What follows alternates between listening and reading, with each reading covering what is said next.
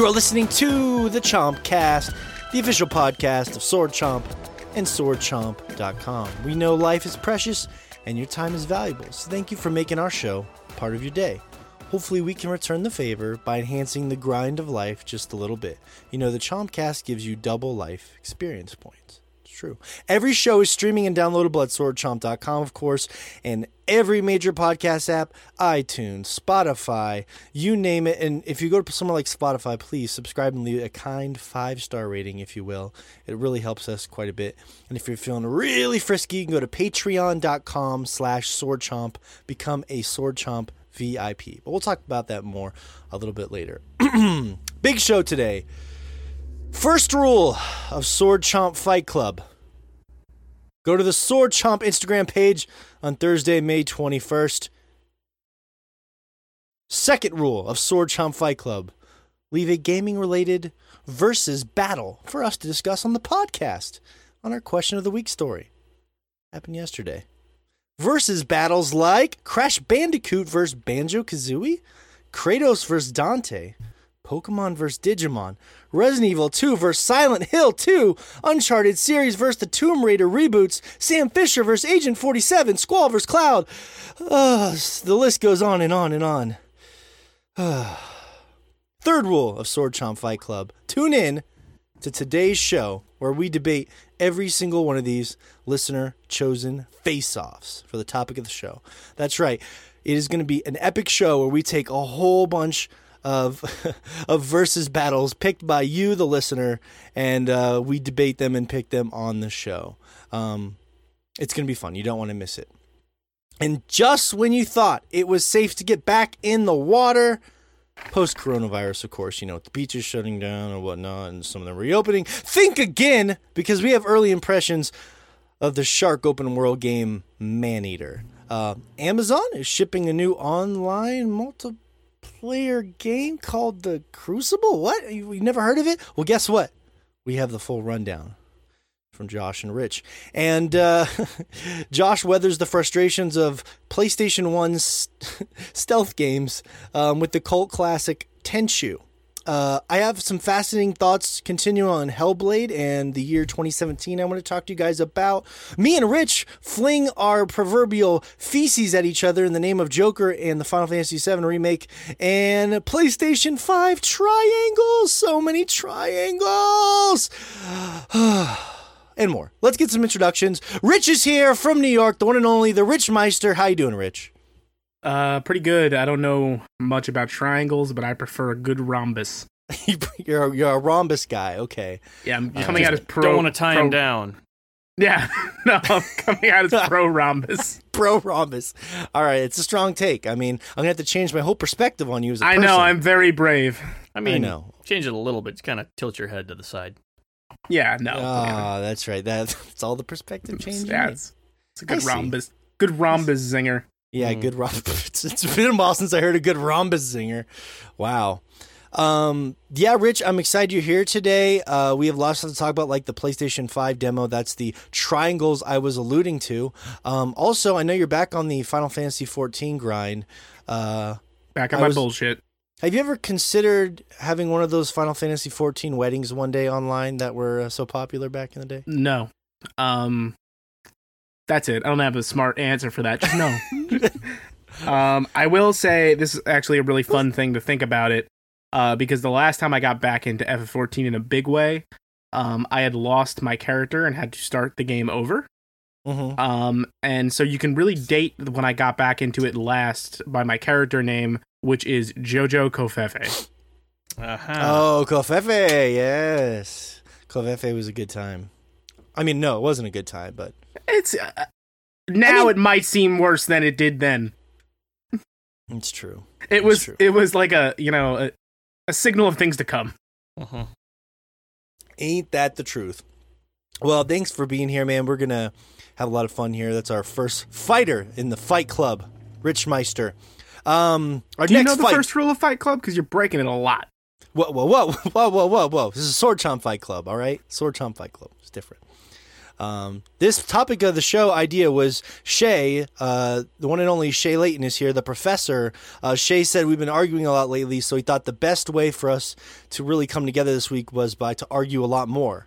Um, so I thought that was probably good. You know, fight fire you with know, fire. now, kind of now that I've actually thought about that logic, laid out exactly that way, I quit.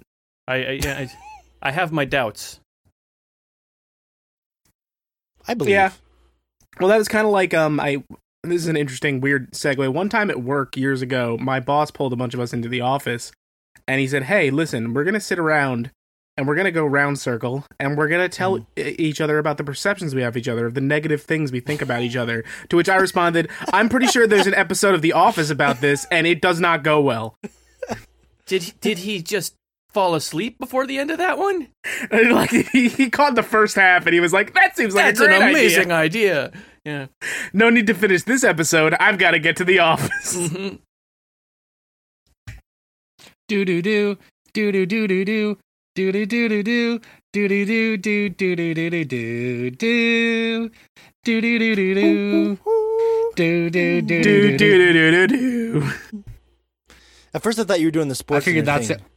That's about as much as we can do before we get sued. Mhm.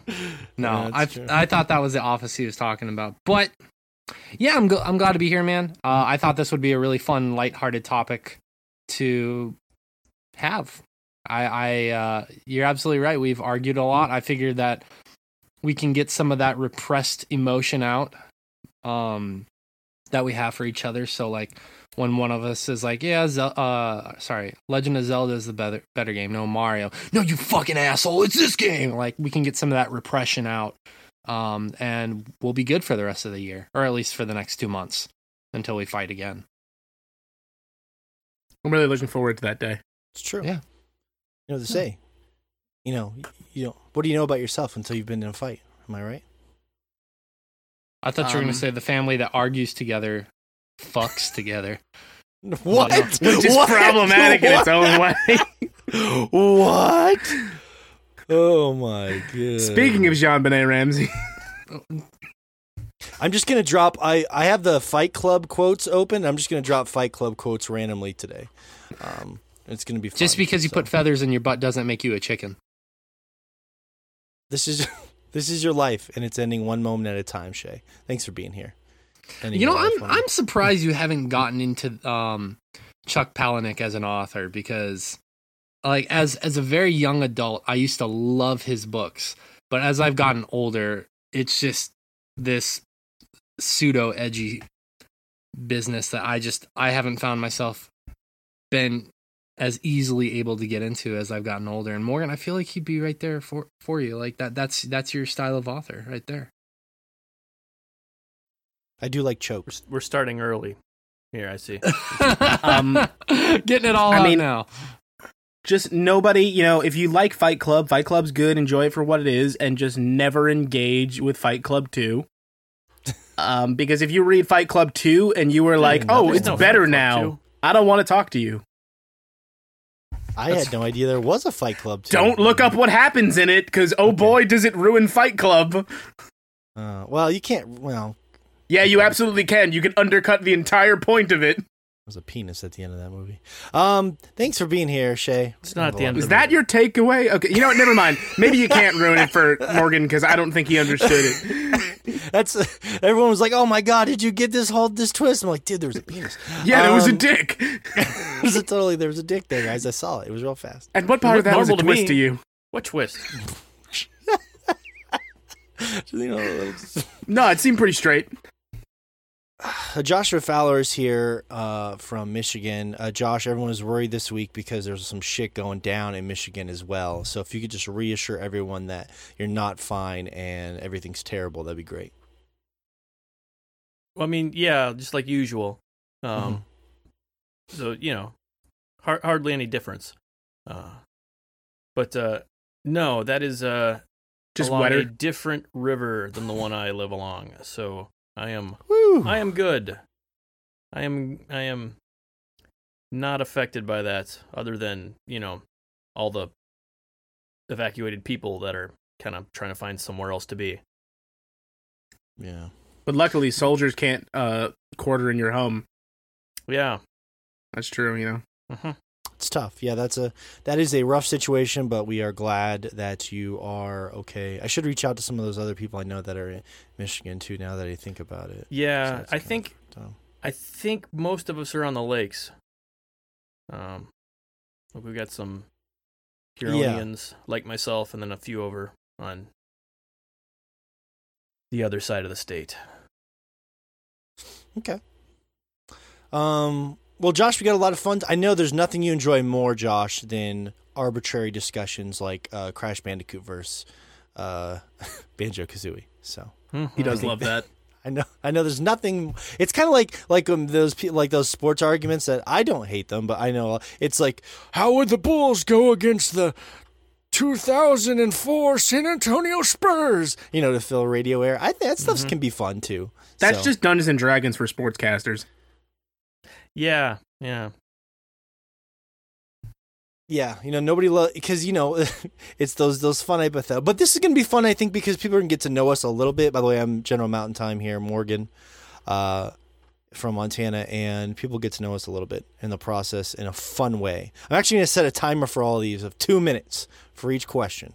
See how that goes. It's to be like some sort of not rapid fire, but quick. Because oh my god, we have a lot of these, and I was just imagining this show being like four hours long. When you say set a timer, I just hope you have like one of those hourglasses your dentist gives you to brush your teeth with. I love a good hourglass. I you took really it out of a Pictionary game. Uh, man, I'm more yeah, I'm more of a categories guy, but I'm gonna get you an hourglass for Christmas. I really like Scattergories. Scattergories doesn't have what Scattergories has one of those loud timers where you like crank it up and it goes eh, the whole time you're trying to write. It's just like eh. What's the name of that? What's the name of that game where you fit the shapes in the hole and then it explodes? sex? Exactly. You know, you know exactly. Josh, Rich, you set him up for that. What? like, you know, I'll actually give you that I one, know who you were talking to you yeah, that's a good point. But do you guys know what I'm talking about? Like, it's a table, and there's like shapes you have to put in these um indentations, and when the timer runs out, it just like pops off. Fuck, no idea. No Somebody idea. knows what I'm talking about. Oh, if you know what. Rich is talking about, please email us swordchomp at gmail.com. If you don't care, that's fine too. Let's uh let's segue here to the topic of the show. um, this is gonna be good. I went to the Sword Chomp Instagram page. That's why I call the Sword Chomp Fight Club because we're all gonna step in the ring here. These are fun. Now, I guess we're not doing these as a group necessarily, right, Shay? These are individual choices. It doesn't matter for consensus. Consensus is irrelevant. Is that correct?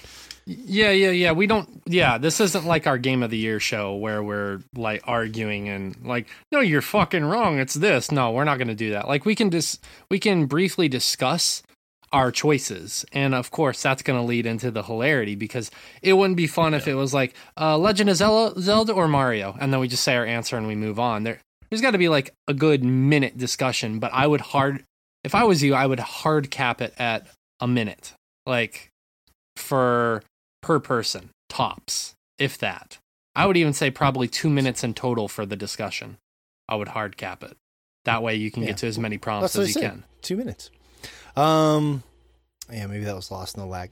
Yeah, that's that's. I agree, hundred percent. And a lot of these are all picked. These are all picked by listeners, not us. And there wasn't anything super generic in there like Mario versus Zelda. So thank God. Um, Also, I don't feel like those things are comparable. Like th- those are bad ones to Yeah. compare. They're so different. Um, it's it's strange because I was looking up, I was looking up back in the day. Everyone knows GameFAQs, right? You know, everyone's been to GameFAQs. Everyone loves Yeah. GameFAQs, right? I think they're Um, okay. I don't know if I love them. I I haven't they're had not as to use useful lately. It seems like there's just not the community there, really working on them the way they used to back in the day. Yeah, Yeah, in the heyday. Yeah, I don't know what sites plug away. Like I know like IGN and stuff still has like a head of guides and stuff, and they still seem to put the same amount of care into that sort of shit. But not many Mhm. outlets do. Yeah, Yeah. it seems like in the back in the day it was such a a handy place to get the information you needed, but now it's everywhere. So, but GameFAQs, um, in their prime, they did one of those they used to do those character battles all the time where people will go and vote on like the, the annual character battle. And I, i'm not even fucking kidding you. From what i saw like the 10 that they did link won nine of them which is just insane. Uh fucking people in link good god. Mm-hmm. but um it it made me laugh. And also they did in 2005 they did a best game of all time.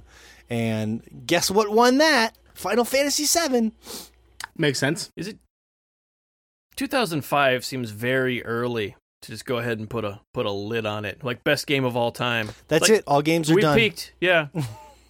um, yeah, it seems like a, a pretty a, a, weird title to go with. it should have just been like best game of all time so far. Mm-hmm. Yeah, gotta leave room. That's what I would have called it. All right. Well, let's pop it open. I have the um, question of the week here pulled up, and everyone left their nice little handy comments here in my Instagram app. So I'm yes. pulling them up right now. This guy keeps um, saying handy.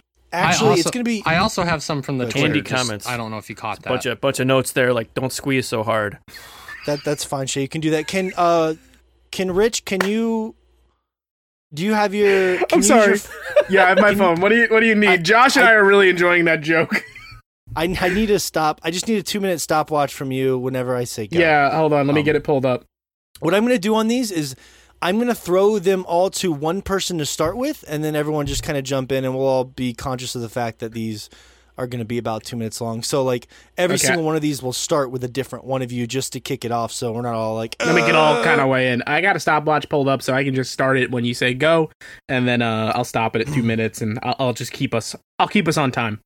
All right. Okay. Well, the thank you again. I will give you a shout out if you left a comment um, on our Instagram page and we read it. So let's do it. Everybody step into Sword Chomp Fight Club. Ding ding. Boom. B D U B K E G is the first comment. Halo versus Borderlands. I will start this one off. Rich, start the clock. Two minutes. Boom. Uh, this seems laughable to me that we compare Halo and Borderlands. Um, I the only halfway decent Borderlands game is the first one, so that's my strong opinion there. I agree uh, one hundred percent. Yeah. Yep. Halo. That's it. Come on, guys. That's it. That's not. I thought yeah. Halo was going to have more to say there yeah, no, that's it. I agree 100%. There's way more better Halo games than there are Borderlands games. Halo 1 was amazing. I was, I was just Halo taking it Halo 1 versus Borderlands 1. Or you could just take it as Halo 1 versus the entire Borderlands franchise and Halo and it still, still stops wins. it. yeah, that's as much as I love a good loot game and believe me, I do love a good loot game. That's why Borderlands, the first Borderlands was such a cool thing. Um, yeah, it just doesn't feel like a, a comparable thing. I don't know why. Why are you going to set up Borderlands to fail like that, BD? Why? Why are you going to do that? We're just looking for fun ways to hurt that horrid, horrid magician. Oh. Pretty much. We're we are coming. We may offend We're coming for you, Pitchford. It's like Voldemort. You, you don't have to say his name. Just call him the horrible magician. We know who he is. Um, all right, we can stop the stopwatch there. I think we're good. Great. That only took us a minute and twenty.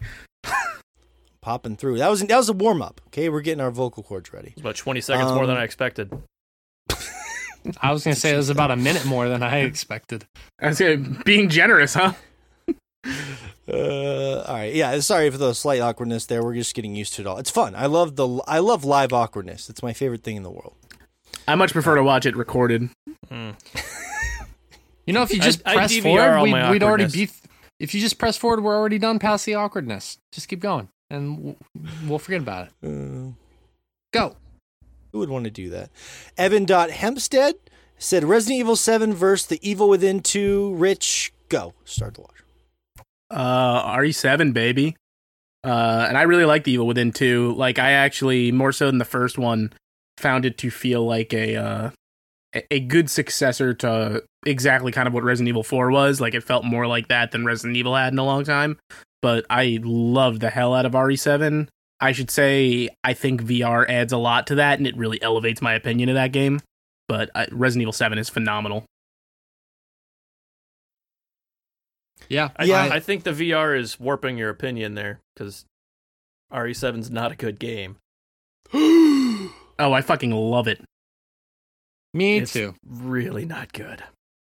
Even without Hey- the VR, it's still a better game. No, I'm just kidding. I actually have never played uh, the Evil Within 2, but I really liked RE7 a lot. Atmospherically, I think uh, in a lot of parts they do a really good job. Obviously, not throughout the entire game, but Yeah. it was it was one of the It is- scarier games I've played in quite some time. It is it is almost as scary as the uh, Chuck E. Cheese song that the game is based off of. The little animatronic. No, barnyard that's pro- animals. It's Isn't I- that uh, Five Nights at Freddy's or whatever that is? he goes by Frederick now. The little Chuck E. Cheese. Hey, look, Chuck E. Cheese. Those things are scary, man. Those things fucking haunt my memories to this day. All right, His name is Charles.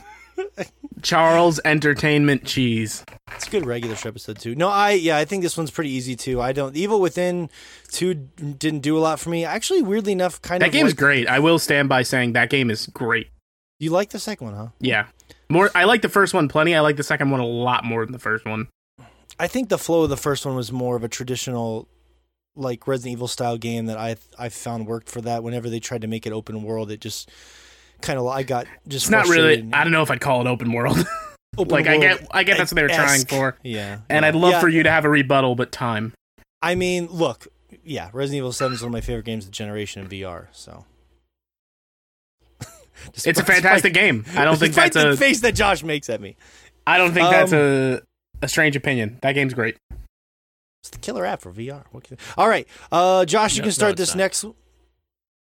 What's the okay? What's the killer app for VR for you? Uh, Pornhub?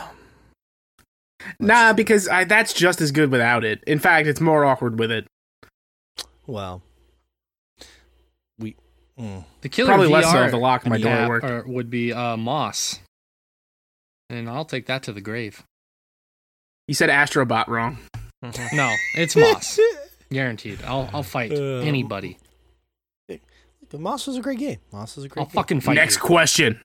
All right, uh, Josh, stage select start said Simon Belmont versus Bionic Commando. Go. Bionic who? Correct answer. yeah, I, I agree. I don't have a strong opinion for either, but I don't I'm sorry. Uh, which one of those people has an amiibo?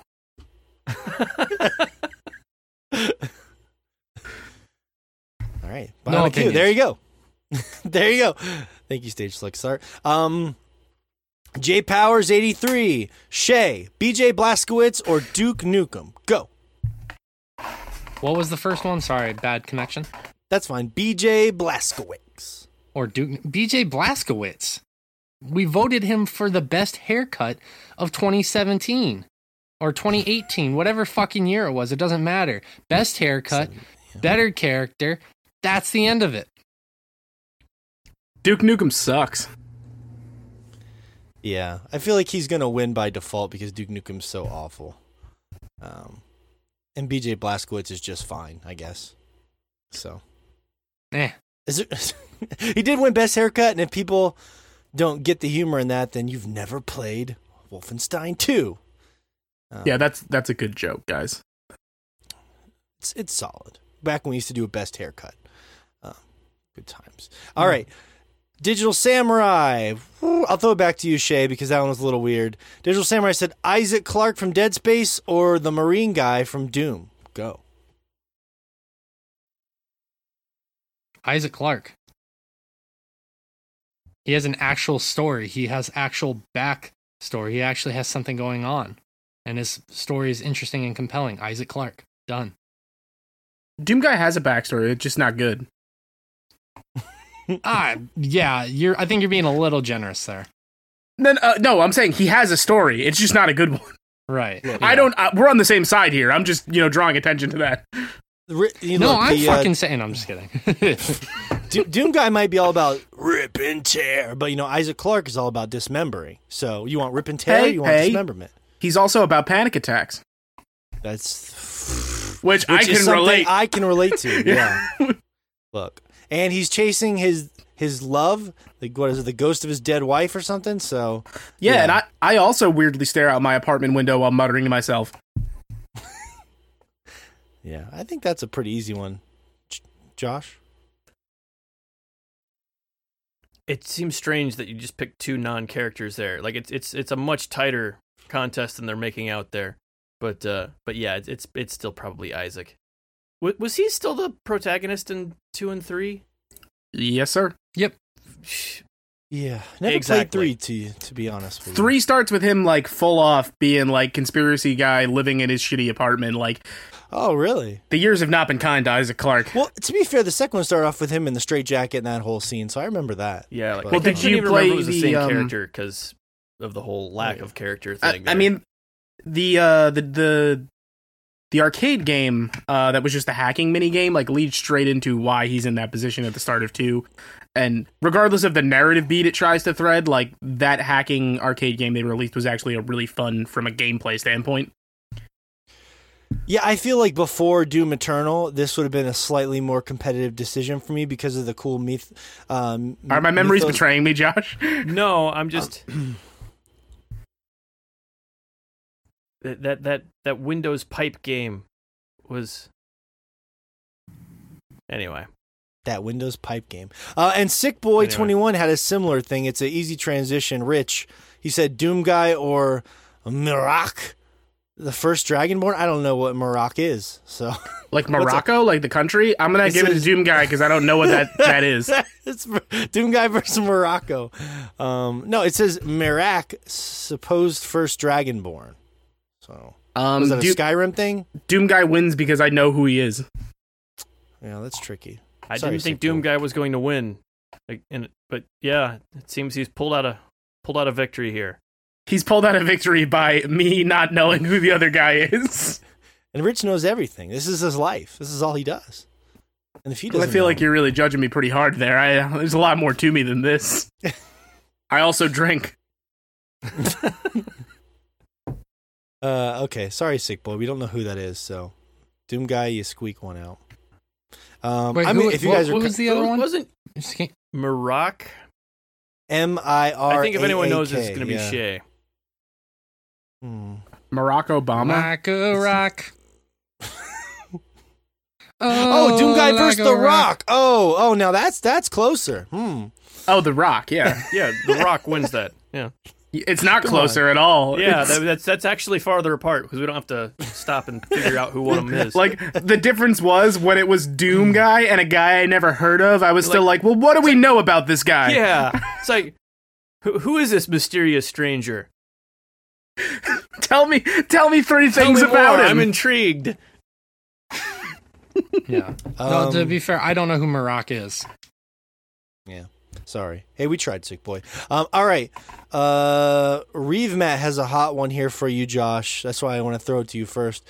Geralt of Rivia. Sorry. of Rivia. Uh, You you went in so hard on Geralt on Geralt that you couldn't, I couldn't finish it I there. ruined it. Gerald Geralt, of Rivia. course, uh, Ger- Gerald uh, from The Witcher or Solid Snake from Reeve Matt. Boom, go. Solid Snake Yeah. all day long. Yeah. Solid Snake, baby. You guys are fucking high. What the fuck is wrong with you three? I haven't read the Witcher books and loved them, but I fucking love me some R- Solid Rich is a huge Witcher fan, so that's interesting. Yeah. It's interesting for sure, but that's all right. He's he's uh he's been drinking a little bit. He's uh saying wild things. It's right actually now not in true. the heat of the moment. I understand, Rich. It's okay. I'm stone cold sober. Look, Ger- Girl is fine. Like as I played that game more, I was like, okay, he's not as awful as I thought he was. But Solid Snake is. When would, why would iconic. I don't know why you'd think he was awful. Uh, no, I just because he just seems so. Yeah, like, Jerry's a stand-up guy. It- at first, it was just getting weird. The like, Witcher, you this- mean Jerry? He had this like you know long white ponytail, and he kind of talked real gruff, and I was just like, what is this guy's? Name? Yeah, deal? what a he, monster. he ended up being a fine How fucking dare but- how fucking dare he have a voice? God damn it. Sick of these fucking characters having voices, you know that?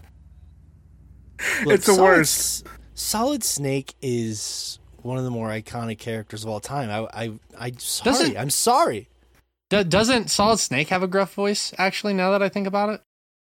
Yeah, he does. He does. But it fits. yeah, I don't like I don't like this gruff voice guy. I like this gruff ro- voice guy. Yeah, this gruff voice didn't do anything for me, but this one, I like this one. I'm more Well, into when I- tortured Venom Snake.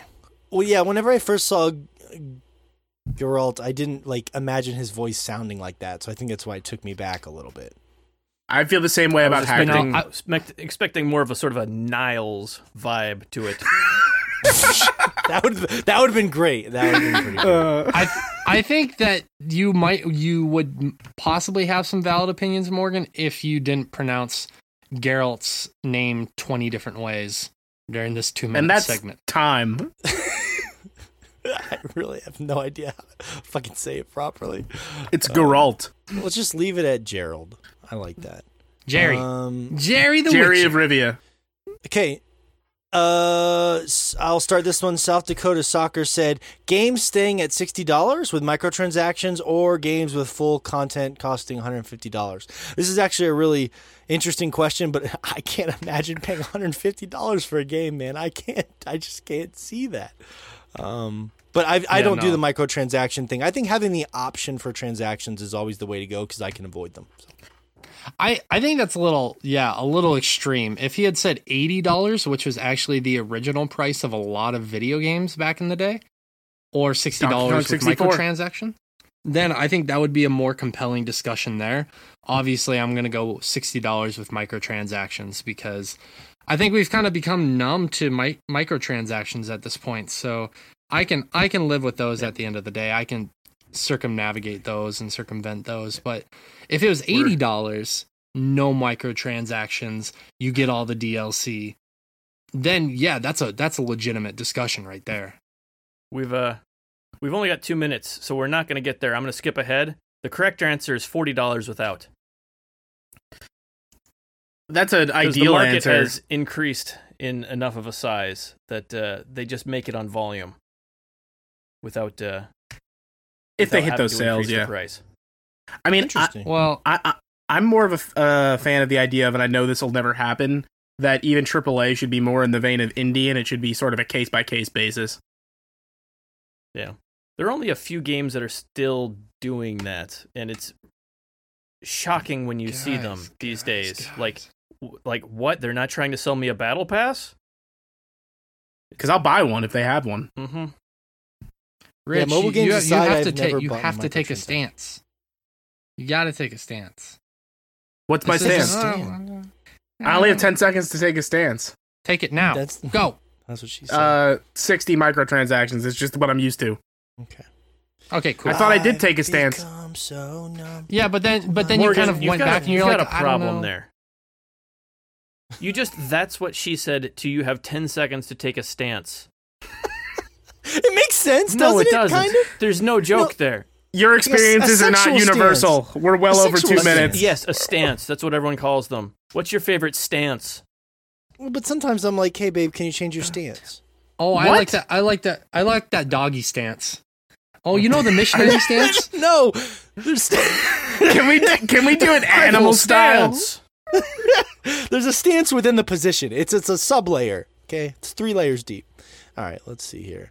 Um, It's all right, not even a uh, half a layer deep. How could you say that about me? All right. Oh fuck. Here we go. Beepo Man 182. Shay. Oh, I'm sorry. Josh. Crash Bandicoot or Ratchet and Clank. Oh, Crash Bandicoot. Ooh, going with the jorts. Oh wow. That one's close. I love John Cena. I think I agree. Like Ratchet and Clank, I've never been able to get into. Uh, I've tried so many times, and like I'm just like, okay, I I guess I just don't get it. I think they're fine games, but I've never like played a Ratchet game and been like, damn, I see what all the fuss is about. You know? Oh, I love Ratchet and Clank. The the I think your best bet if you're going to try to go back to it is actually the remake of the first one that they did a few years Yeah. back. Yeah. Because it's when got- the movie was coming out. Yeah. Yeah, because it's actually got really good voice acting to go with a lot of the writing. Like it wasn't bad before, but it just like the the quality wasn't. There's a lot more polish to it. Yeah, the whole thing is just much more polished. Um, and I th- I think if you're gonna fall in love with it, that's a pretty good way to at this point. Um, That's definitely the, the best the best Ratchet and Clank game is that remake of the first one, if you ask me. it- yeah, it's very good. But Yeah. we all agree, Crash. yeah, I'll still take Crash over I think Ratchet and. Clank, but think I, love so, Ratchet yes. and Clank. hmm Take the jorts. Yep, yep. Crash Bandicoot. Like like they said, Ratchet and Clank, fun, fun games, but nothing, nothing close comes to Crash Bandicoot there in that, in that game. I'd take Clank over Ratchet probably. All right, let's see here. Although you could pet Ratchet. So you Uh, want Dan- Secret Agent Clank for the PSP? I'll get you a copy. Sure. Dano three two two. Uh, Shay Kratos versus Dante. My connection is bad. Can you say that one more time? It's fine. Kratos of God of War versus Dante, Devil May Cry. Kratos. Oh, good. I thought you meant Dante never- from the Dante's Inferno game. A true icon. I yeah, I never really got into uh the the I had Devil May completely Cry forgotten games. about that train wreck until you brought it up, Rich. Yeah. No, Okay, I never really so got into those yeah. games. Uh, Kratos, Kratos also with this 2018 or 2018 um, God of War became a very compelling character for me, and I definitely want to see more of his story. So definitely Kratos. It would have been Dante until the last God of War. 'Cause Yeah, I even- even mirror though that the, thought. Even though the last Devil May Cry is still really good, it wasn't like the jump up in quality for Kratos in this last one was so ridiculously massive that he, yeah, he, he absolutely wins it. Yeah, I think I think I would agree with you guys. Not It- that I it'll- didn't like the old God of War because it was sort of like it was just a metaphor for game violence. It really wasn't a character per se. There wasn't actually a character there. That's the thing that bothers me about the new Kratos. I'm not as high on him as everyone else is. I think he is a great character compared to a non-character. Sure, I can. I, can I, don't think it's a matter of comparison. I think it's great to see that sort of character evolve into what he is now. Like he he was violence for violence sake, and like the fact that that's who he used to be shows in that character. But I, I think my main point is like I mirror that sentiment. If you had asked me this when just the PS3 God of Wars existed, it would be it would have Yeah. been Dante. But that's no longer the case. Yep. It would have been interesting. Um, J.S. Yarto said uh, peanut butter versus jelly. Uh, It's a weird one. Peanut butter, Peanut butter, yes. peanut butter. Yeah, Yeah. that's easy. much more versatile. Butter. It's, yeah, it's it's tough because off. jelly kind of that could be any sort of jelly, so you can Mm. you know you you've got a I don't wide variety of fruit flavors there. But I Yeah. still think peanut butter just on its own is probably still flexible, more flexible than all the other jellies.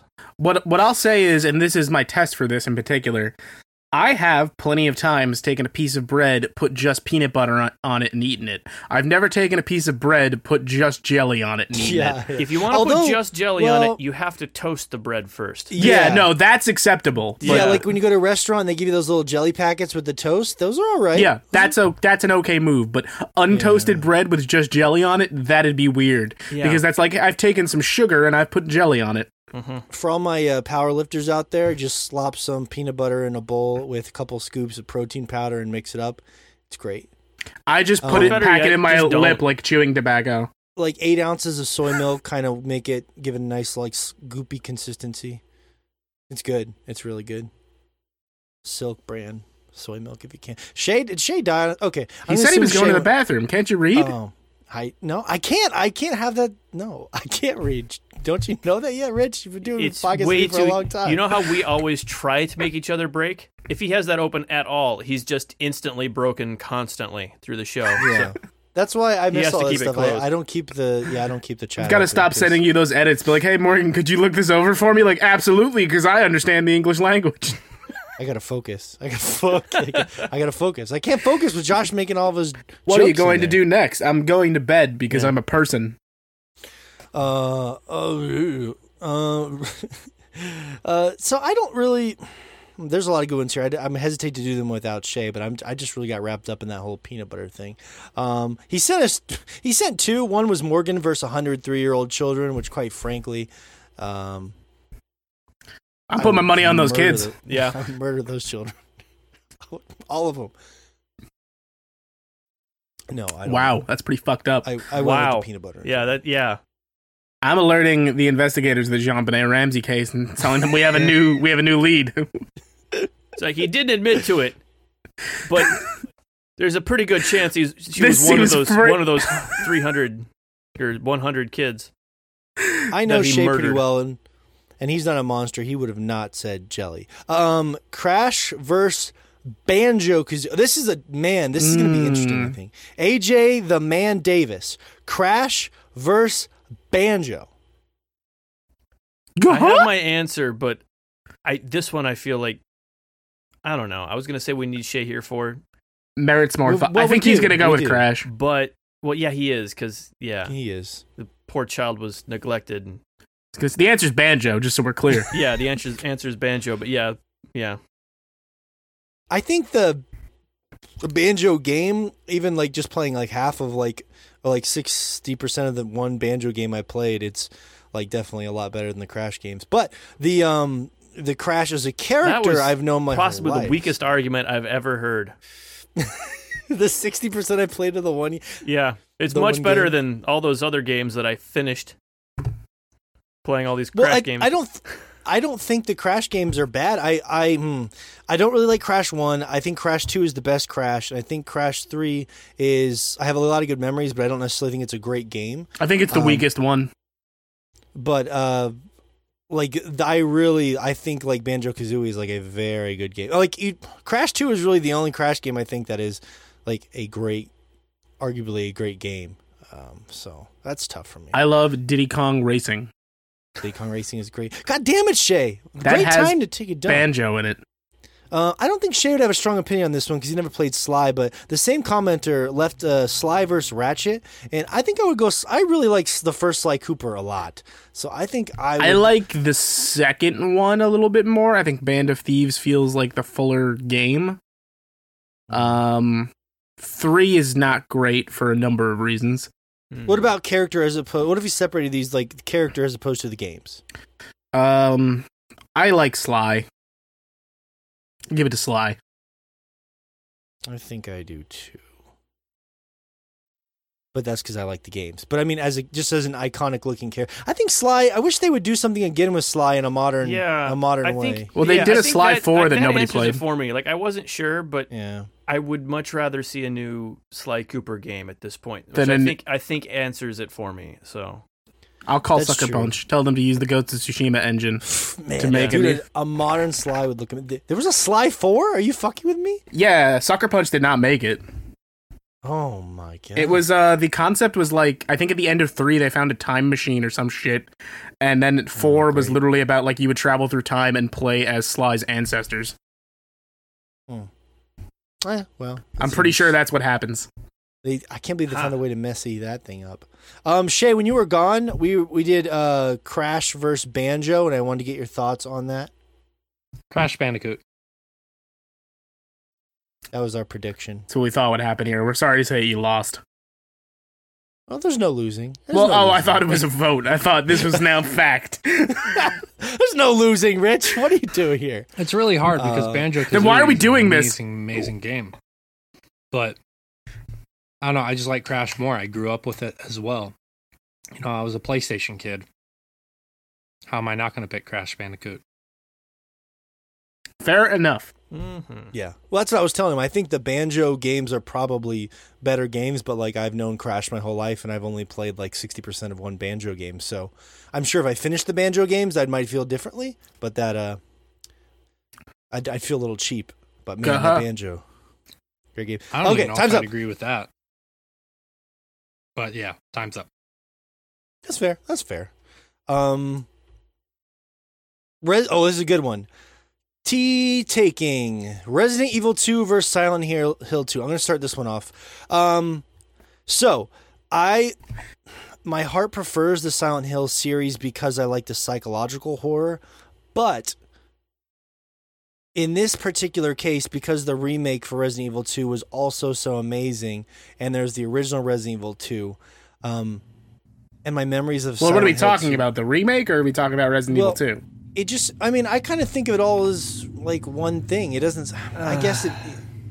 The answer is Resident Evil Two. The answer is Silent Hill 2. By a mile. Silent Hill 2 is great. I much prefer Resident Evil as a series on the whole. So for me, it's always going to be Resident Evil 2. He, he didn't ask you about the series, Rich. He asked you about that one game. It's a great game. I like Resident Evil 2 more. Same. Ah, I, I to be fair, I never played Silent Hill 2. So You missed the best one. Wow. let me reiterate hot, this, hot Josh. Doge ending. Mm. I've never played a Silent Hill game. okay, th- that's that's more understandable than missing you two. played any. Oh man, yeah. not Shay, playing any of them Well, makes way more sense than not playing two. they wouldn't probably hold up now, but yeah, that's that's a bummer for sure. And I'd, I'd still like to go back and play. I'd still like to go back and play. Fair enough. Yeah, no. If it, the remake's not included, I would go Silent Hill 2 then, just because the story was like, yeah, just the story in that world. Just I like the psychological horror more. It gets under my skin. Resident Evil 2 is like Mhm. campy fun. Doesn't mean it's not creepy. yeah. Uh, Tw- Twaltle dude. You okay? Shay he said that's his name. Twaltle dude. Oh, I thought you were having a stroke. You'll never know. I'm either reading a screen name or having a stroke. So that's a fun game we play every week. Russian roulette. Do you think Maneater is going to be a good That's game? not a fun stay game. tuned. stay, stay tuned later, Swoltadoo, because we're going to talk about Maneater. I just want to throw that in there. Um, this is a weird one, Shay. Mean Dean Richards, Horizon versus Turok. Do you have, you have Horizon Zero opinion? Dawn Horizon? versus Turok. The game. It's a strange comparison, but I guess there are dinosaurs in both. yeah. No, I would for me, I would definitely go Horizon Zero Dawn. Um I mean, we've talked about it a few years ago when we first played it, but taking down those mech dinosaurs, there are few things in a video game more satisfying when you successfully do that. And the game is still gorgeous to this day. The story is not the most interesting. It's pretty AAA by the book, but it's still interesting. Uh, the ending is so rewarding. Uh, Aloy is a, an incredibly compelling character. Definitely Horizon Zero Dawn for me. Yeah, I, I think I would agree to by it's going to be. Horizon for me, dog. yeah, I think so. I, I yeah, it's it's Horizon. That's a, that's a tough one though because it's been so long between those. Yeah, like I couldn't tell you anything about Turok. You know, It's I got couldn't- dinosaurs. Yep, It does. I haven't So you're a played liar. Turok in You could have told me that. Yeah. Hey, Turok, maybe a better name. Horizon, kind of generic. Turok. That's that's not a bad name. Or maybe it is a bad name. Maybe they're both bad names. I don't know. I'm not. I'm not sure anymore. You know what's a Uh, bad name? Morgan. Did that hurt? You give love a bad name. Tell that to Morgan Freeman, asshole. Uh, all right, uh, JT Ruiz said the Spelunky Miner or Nathan Drake. That's such a strange. That's a strange one. Um, It's the Spelunky Miner. yeah, 100% the Spelunky no, Miner. you guys are you guys are dope. You guys are silly. I mean, it's Spelunky Miner or the character Morgan affectionately deemed as the Abercrombie and Fitch model. So which one are you going to go with? Abercrombie. Uh, but this is this is a better one. Ruiz It, is a it better depends. one Like Nathan Drake's a better character, obviously, but the Spelunky Miner is a much better like treasure hunter. The- He's much better at the job they both do. yeah, that's true. That's fair. Yeah. He saves a lot more people than he kills, too. hmm here. uh, this is a better one he had though. I'm sorry, I read the wrong one. This is a real good one. Oh well. 2008's Prince of Persia versus Simon Belmont. 2008's Prince of Persia was a weird one, right? I'm trying to. That was the one that came out on 360. I and it was like a the weird reboot. Yeah. Yeah. It's one of the best ones, but everyone was angry because games are supposed to be hard. Um, Like Ah! hard, or, Yeah. like hard. yeah, Like no, it was yeah because they'd gone with that. The Sands of Time is amazing, and then they decided to make that into a trilogy with two of the worst fucking games ever made. Oh, you don't love Warrior Within? Oh my god! Hey, hey, I Just like Warrior pure Within. I love that game. Edge Lord. It's No, fucking okay. atrocious. People love that game, and I don't get it. it's It- it was- terrible. It was goofy, yes, that they took like Godsmack music and put it to, but the actual game was still just as good as as My Sands of Time. favorite No, Prince of wasn't. Persia game is Assassin's Creed. Uh, yeah, I never really got into that series, but I liked the Godsmack one just because I stand alone. It's not Do you the like the worst one- Prince of Persia game. The worst one was the one that came out Uh, Oh, the Two tied with Thrones. yeah. the movie. Oh, that was Like, the Oh, best one. I that's- forgot about that one. Yeah, that one's the worst one. Was that like a double reboot? Is that what it was? It was like a reboot of a reboot. That was just a movie like adaptation. Yeah, Two was- Thrones is also really bad if we're going to talk about bad Prince of Persia games. Is Two Thrones the one right after Two Thrones Within? is the sequel to Warrior sequel. Within, where you it's have one of the middle. darkness powers. Yeah. So that was when they were like, let's let's split Let's make Sands this into a thing. and yeah, we'll- and there's a oh god, both of those games are atrocious. We went over two minutes. I got distracted Yeah. talking Yeah, about yeah. how I was gonna Prince of say, Persia what does get. this have to do with the prompt, guys? What what was this even compared to? Simon Belmont? What was the question? yes. Uh, Godsmack for the win. Uh, Simon Belmont was the, was the answer. Um, He has an amiibo. Tweet T Sweezy. Oh, this is a good one. Aloy versus Lara Croft. That's actually two. This is an easy one. It's for me. It Definitely really Lara is. Croft. It's it's it's an easy one. I'd love to know what Morgan Don't thinks. you say it, Josh. Don't you dare.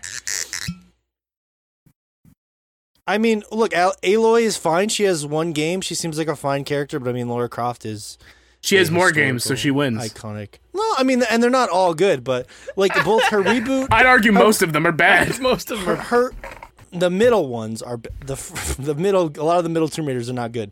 Um, but Like the Tomb reboot Raider series 2. did pretty good. A pretty good job with her as a character, and of and uh, and her older character is just a tank with boobs, but it's iconic. So yeah, that's I couldn't tell you anything about Aloy. That's not a slam against her. It's just she was I fine. I think you're mixing up iconic with erotic. I think that's the mix up there. Yeah. Well, iconic to Morgan's penis. Uh-huh. Oh, you don't think her Tomb Yeah. Raider's iconic? but but the correct answer is Aloy. 100%. Yes. Yeah, yeah, Mhm. without a doubt. That's that seems impossible. Squall Well, versus here- Cloud. Well, here's here's the thing, Morgan. Just take solace in the fact that probably half of the world agrees with you. Just the three of us don't agree with you. Yeah. The uh the closest Lara Croft ever got to being good was actually in these reboots. So they they almost sell the character, but there's just so much baggage. Yeah, they, she's definitely way better in those in those reboots. Yeah. I was gonna say, Say the that. closest she ever got was when I was 12 and Angelina Jolie was cast as her in a movie, and that was uh that was an enlightening day for me. But other than that, yeah, Aloy. Saw those movies in the theater. Wish I could get the money back. The money first wishes was it could alright. get you back, Rich. Oh wow, thanks, man. Second one was not so great. Uh, Squall versus Cloud. Uh, this is from Parzival the Otaku, good friend of ours. Squall versus Cloud. Uh, I'm gonna give it to Cloud personally. I just think his character arc is a little bit more interesting. Um, as it, the way it kind of resolves itself, Uh, there there proved to be more layers. Both him and Squall are kind of like edgy, like broody boys, but I think Cloud ends up being a little bit more interesting. I think they were about the same given the It's close. original game, but because 7 got so much more love, they the character's more fleshed out now. Yep. And I, I Yeah. think Cloud kind of edges him Yeah. out now just because the rest of his There's story more has to been him. fleshed it kind of like kind of filled in at this point. So It's you know. Uh, otherwise not it was go- Squall. Yeah. I, I think I think Squall has just barely but has the edge in just the original game. If you're comparing just the original side by side, yeah, I don't, I don't disagree. Yeah. But I, for me, like Yeah. the the layer of Cloud added by Crisis Core makes him so much more interesting to me. I I think that their story arcs, like not what happens in the story, but where they start to where they end up, is fairly similar in regards of where they end up emotionally and mentally.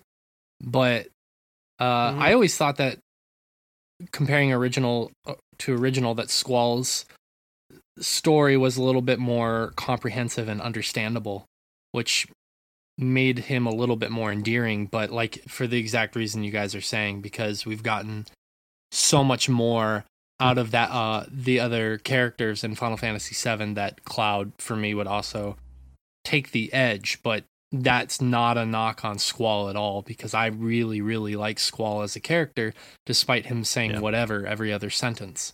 I think he's an awesome character. Whatever.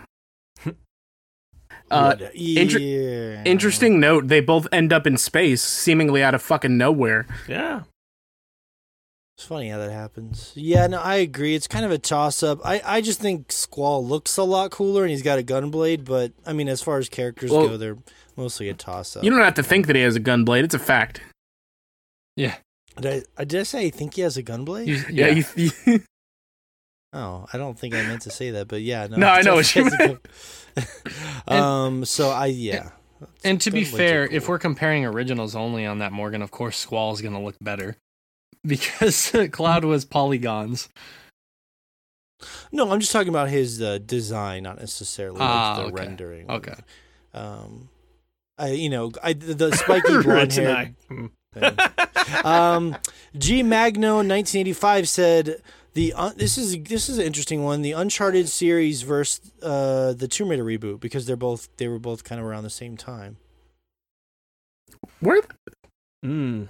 Where The they? Tomb Raider reboots were sort of like you know Uncharted copycats and and they were different games, but you know what I mean. It was around the same. I feel like they're kind of in reverse. Like, I, I think the first Tomb Raider, like they, they, they, it gets worse as Uncharted gets better. Is kind of I think the Uncharted games are infinitely more memorable and more replayable.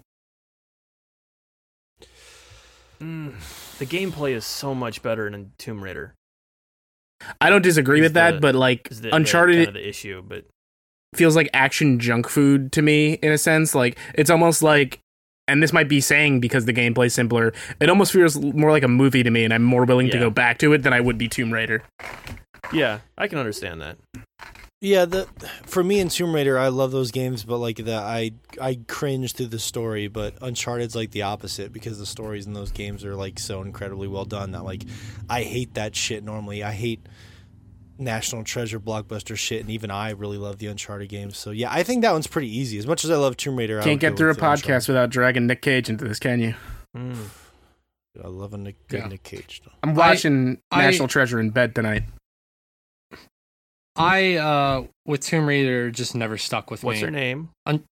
Uncharted 4 um yeah, was just a phenomenal game. I haven't really honestly admittedly played too much of the other Uncharted games, but Uncharted 4 was an amazing and amazing game and that was between those two game series, that was the only game that I've ever played and stuck with. So, got to go with that one.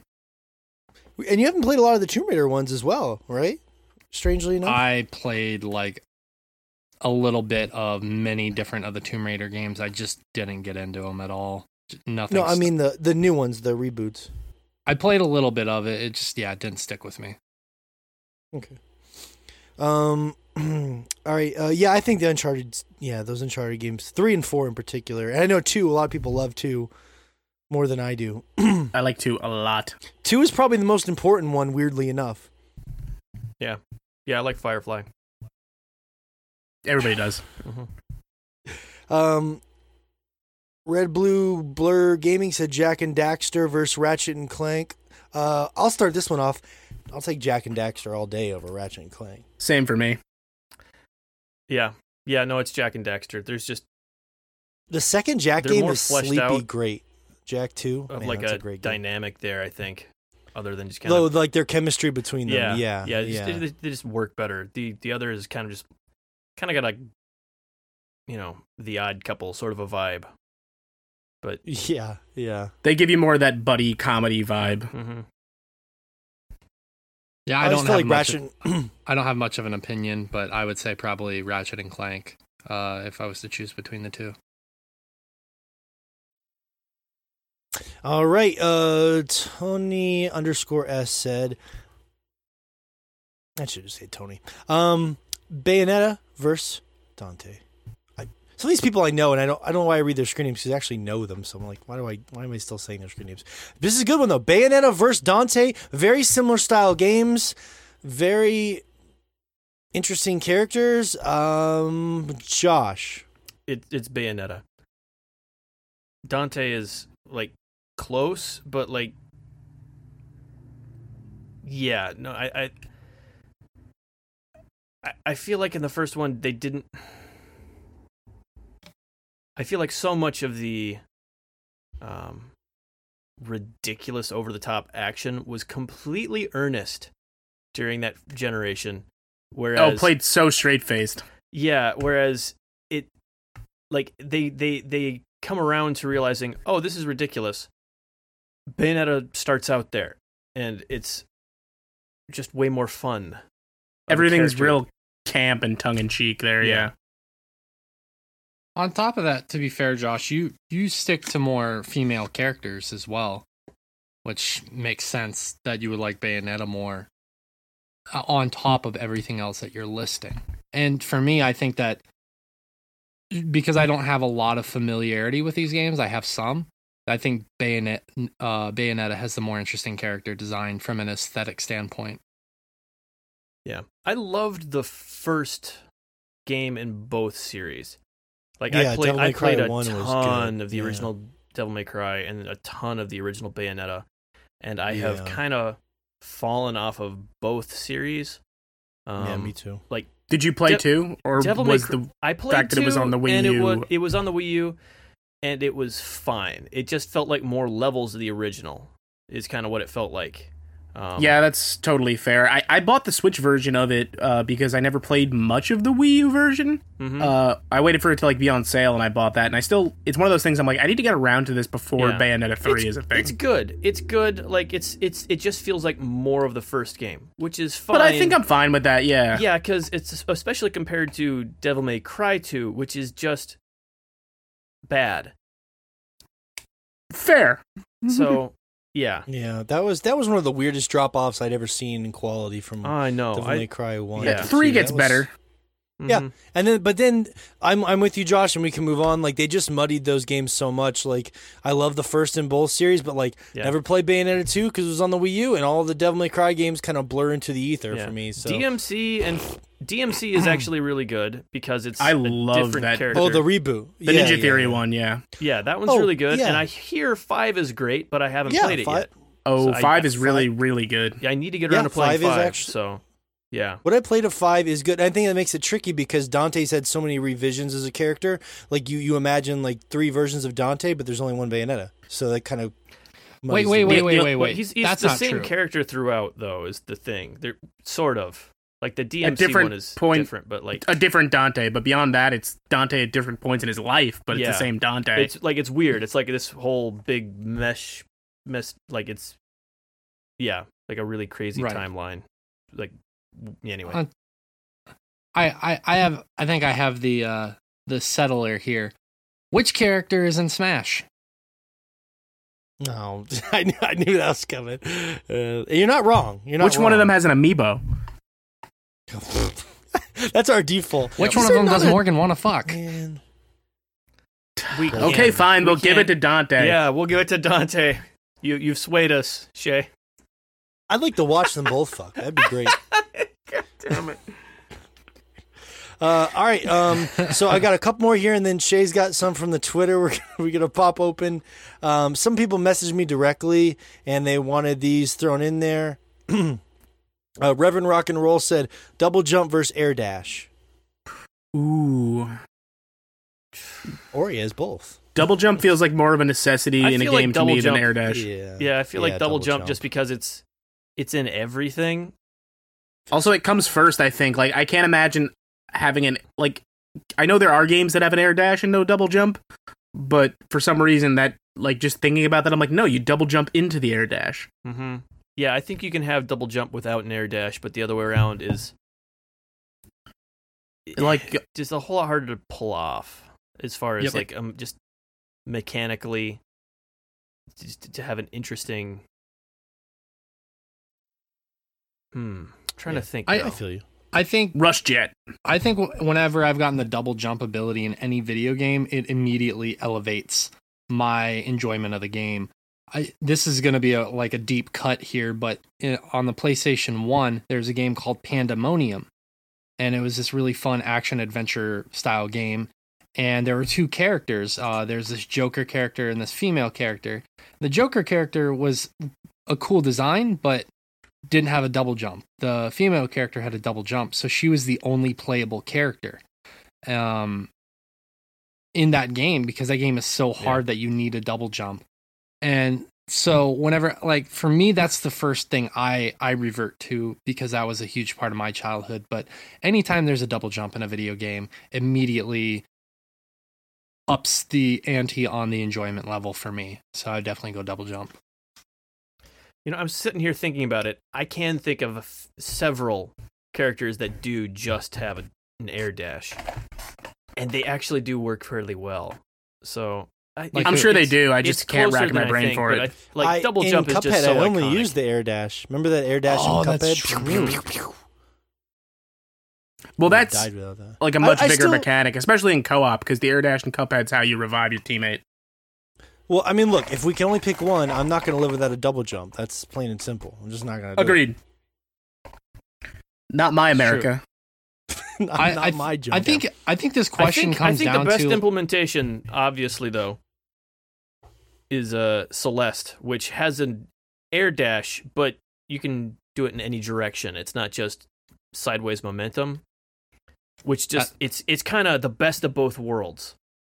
Yeah. because you can. you Celeste just- is definitely you, you have additional air mobility, and you use it however you want, given the situation, and that just feels amazing. But Yeah, Celeste is a really good one of that. Ori, like we were talking about earlier, Ori, there's an ability you get towards the end of the game where you're able to just air dash in any direction, and it's super, Mhm. super rewarding. Indivisible, actually, funnily enough, the game that we were talking about last week, you end up getting an air dash where you can dash in any direction. That one also feels really good as well. Um, I think this question ultimately boils down to double jump uh, because you can't get good, Yeah. Or the air dash because you have gotten good. Which one do you like? I think that's what it boils down to. Yeah. So what are you picking? Double double jump because I can't get good. God, we we lost ourselves. We were doing so good on the timing of these. We'll get back on Were track. we? Um, I think I think we were. We were. Bowser versus Doctor Robotnik. Uh, this is easy. I love turtles. Bowser. yeah, no, it's it's Bowser. Bowser, no explanation needed. hmm I'd actually argue for uh, Doctor Robotnik. No, I'm just kidding. It's yeah, it's Bowser.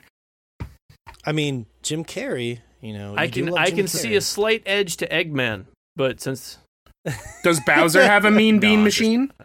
no, it is Doctor Robotnik, but uh, it That's a good point. Doctor Robotnik's Mean Bean Machine, heavily underrated game. It's just Puyo Puyo. It's, yeah, it's, it's Puyo Puyo. Yeah, I don't which give a great. fuck. It doesn't have it doesn't have Robotnik in it.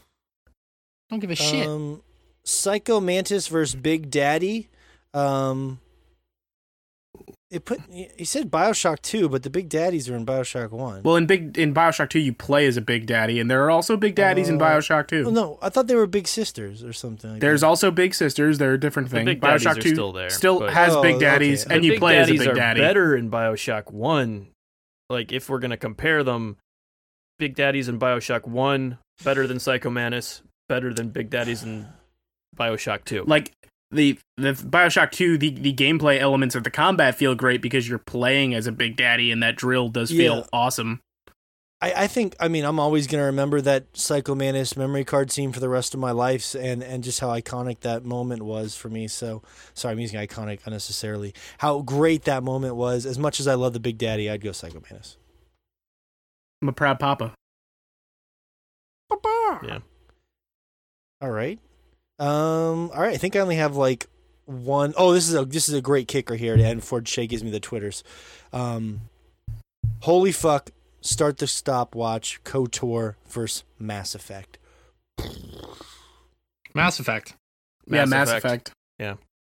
Pro- See, it's unfair because Kotor two is such a, let- a letdown, and there's only two of them. So. Well, that Also, I think there's more merit in BioWare just creating their own pretty awesome sci-fi universe. Like mining Star Wars for all it's worth is obviously Yeah. going to be an easy way to make something compelling, but Mass Effect really stood on its own legs. yeah, Uh, it- it- that and Kotor is still.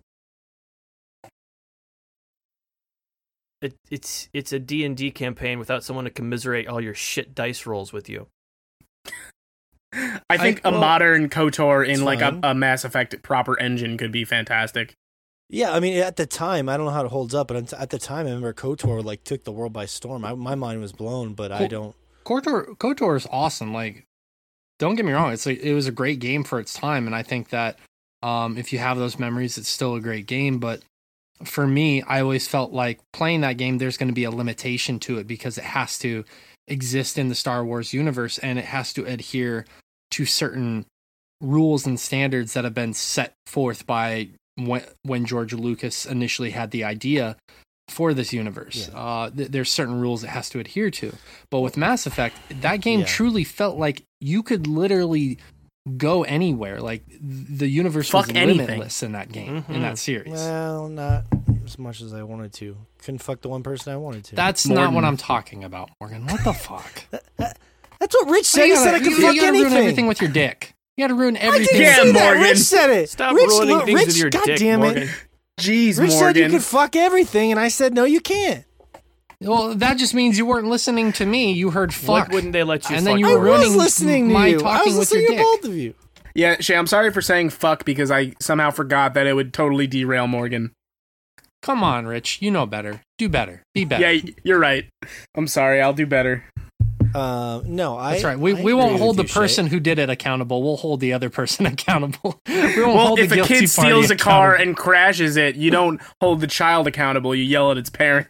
Yeah, yeah, exactly. you hold the people mean- who laid the pavement on the road accountable. Come on, guys. I Why'd you make the road so slippery? God damn it! KOTOR, they dropped it off to Obsidian for the second one, and then we never got a third one. But all three Mass Effect games are are great. Even the ending is great. I don't care what anyone says. So, yeah, I don't. I don't. It's pretty easy, I think, for me. Uh, okay, what do you got on the Twitter, Shay? We're making good time here. You got a couple We there. are. Yep, I have Get about the stopwatch. Rich. 49. No, I'm just kidding. All right, here we go. Legend of Zelda Link to the Past or Super Mario RPG Legend of the Seven Stars. And this was done by Zapper216. Josh. It's a link to the past. Um, that kind of, as much as I love Super Mario RPG, that kind of, I mean, I don't know. They like they both they both set up their own franchises, but Square didn't want to have anything to do with the one of them, so they dropped it, and Nintendo just made it themselves. But like they both kind of set the direction for the franchise for a long while after it, um, with all the Paper Mario games and, but no, a, a Link to the Past is just one of the best Zelda games. I think it's in in that style. It is top one or two. Um, the- Best top down Zelda. Zelda, I agree. Yeah, Yeah, I don't. I don't like the top-down Zelda games at all, and I never played. I, I just. I. I just don't enjoy them. Um, You can and I see yourself them. out. I, do, I don't I don't get what's so great about it, but I missed it when it came out, so that's probably why. Uh, and Mario, I never played Mario RPG, so for both those, I got nothing for you. yeah, we know. I'll give it to Mario RPG just because I'm so sick of uh, Link to the Past. How about that? Damn. Well, I'm going to tell you my answer is Super Mario RPG. Um, Link to the Past is a phenomenal game. Absolutely phenomenal. It's one of the games that I actually grew up with. It's one of the few Zelda games that I played and absolutely have loved it. Like I've loved every Zelda game I've played, but that that game was amazing, but Super Mario RPG is just one of the most underrated games out there, I believe. Um, that game in theory shouldn't have been as good as it was. And uh yeah, I, I love that game. Like I could talk about that game for hours, but keep it succinct here. We got two minutes, so all right. He had one more for you guys. Uh, this was actually he cheated. He had a three-way one: Armored Core series, Super Robot Wars series, or another Century's episode series. I and to be honest with you guys, I have no opinion. Um, I've I've only played one Armor Core game in my life. I've never played the others, so I don't know. Rich, do you know the other series? Uh, for me, and it's weird that this would come up uh, because I took to importing a few of these like a couple years back. I fucking love the Super Robot Wars games. they are so entertaining and they are a thing that kind of couldn't happen in the US because there's so many different licenses just coming together to make this mishmash of robots fighting. Yeah. Like copyright like- law makes it almost impossible for those games to come to the US. That's a shame. Yeah. I liked Armor Core as a kid, but I don't have a strong yeah, like I've never heard of those other ones either. So but Armor Core back in the day was cool. I played the newer Armor Core and I just didn't like it at all, whatever it was, five on the PS3. I just couldn't get into it. But the old Armor Core games on like the PlayStation uh, one and two, I I love those games a lot. Just customizing my mech and shit with they were they were a good time. Yeah. Okay.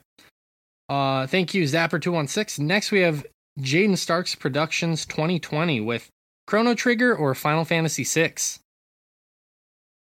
And I will throw it to you first, Morgan. Uh, Why would you do I that? love Chrono.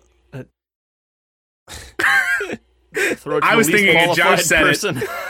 I, I threw it to him first because I threw why he it did to the other two first. And also, I, I know I know, Morgan's I not going just- to I have was much. just giving you crap. No, I know he's not going to have much of an opinion. Whereas, like, I, I figured you we'll end derailed with him, Josh. Josh. yeah, no, I get it. I'm I'm with you. Yeah, I love Chrono Cross. Never played Chrono Trigger, and I never played Final Fantasy VI. I know, Rich. Uh, I know, I Rich. love Chrono Cross. I've never played Chrono. I need to go for a walk. I know, right?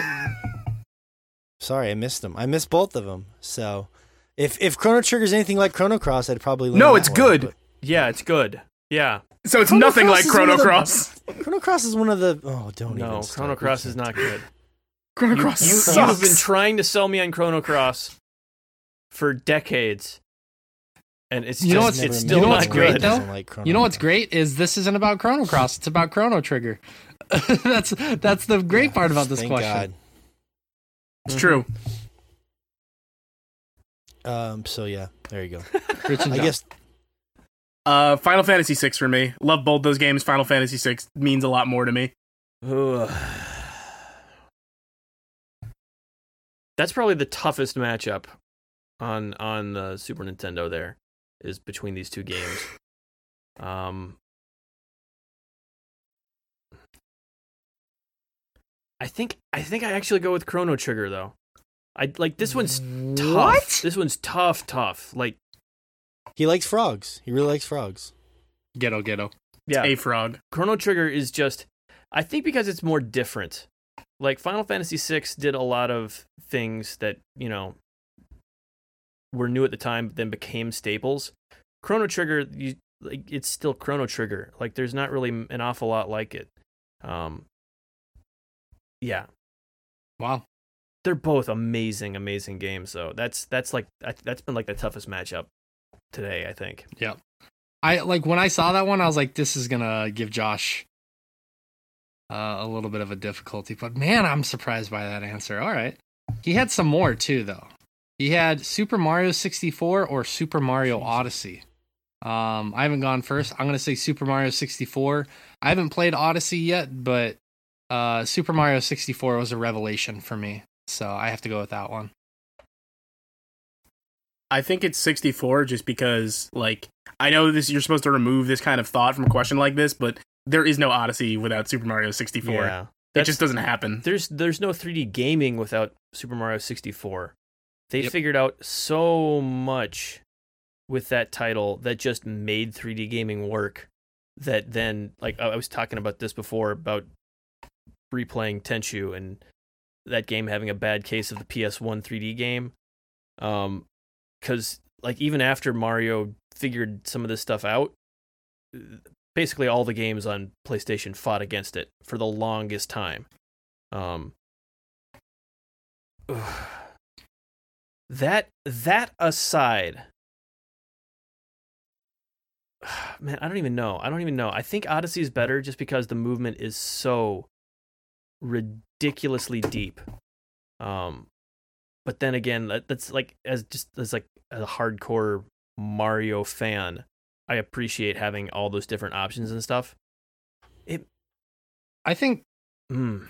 I think there's such a, a, a something good about the simplicity of 64, where like if you're feeling nostalgic, you just jump in. You play a few levels and then you're out. Like that was what was so great about the Yeah. the SNES and NES Mario games is you could hop in at any time, play a few levels, and then hop back out, and you feel like oh I'm that not sure that if was you know easy this enough to do about. Mario games. You can you can hop in and play a few levels and hop out of Mario games still. They never I changed just- it. I well, I I don't think that's changed about Odyssey. You're right, but I also think that it was just it, it's There's a lot I- more going on. Yeah. There's exactly exactly what I was going to say. There's a ton of things going on. They've introduced a ton of new abilities and whatnot, where the formula wasn't there yet for 64, uh, Super Mario 64. Yeah, yeah. Like, so it's easier for me as a person to just hop into that game, play four or five levels, and be like, okay, I'm good, and Yeah. then hop right back out. Yeah. Yeah, I'd probably go Super Mario Sunshine. That was not an option. Yeah. God, fuck, Unfortunately.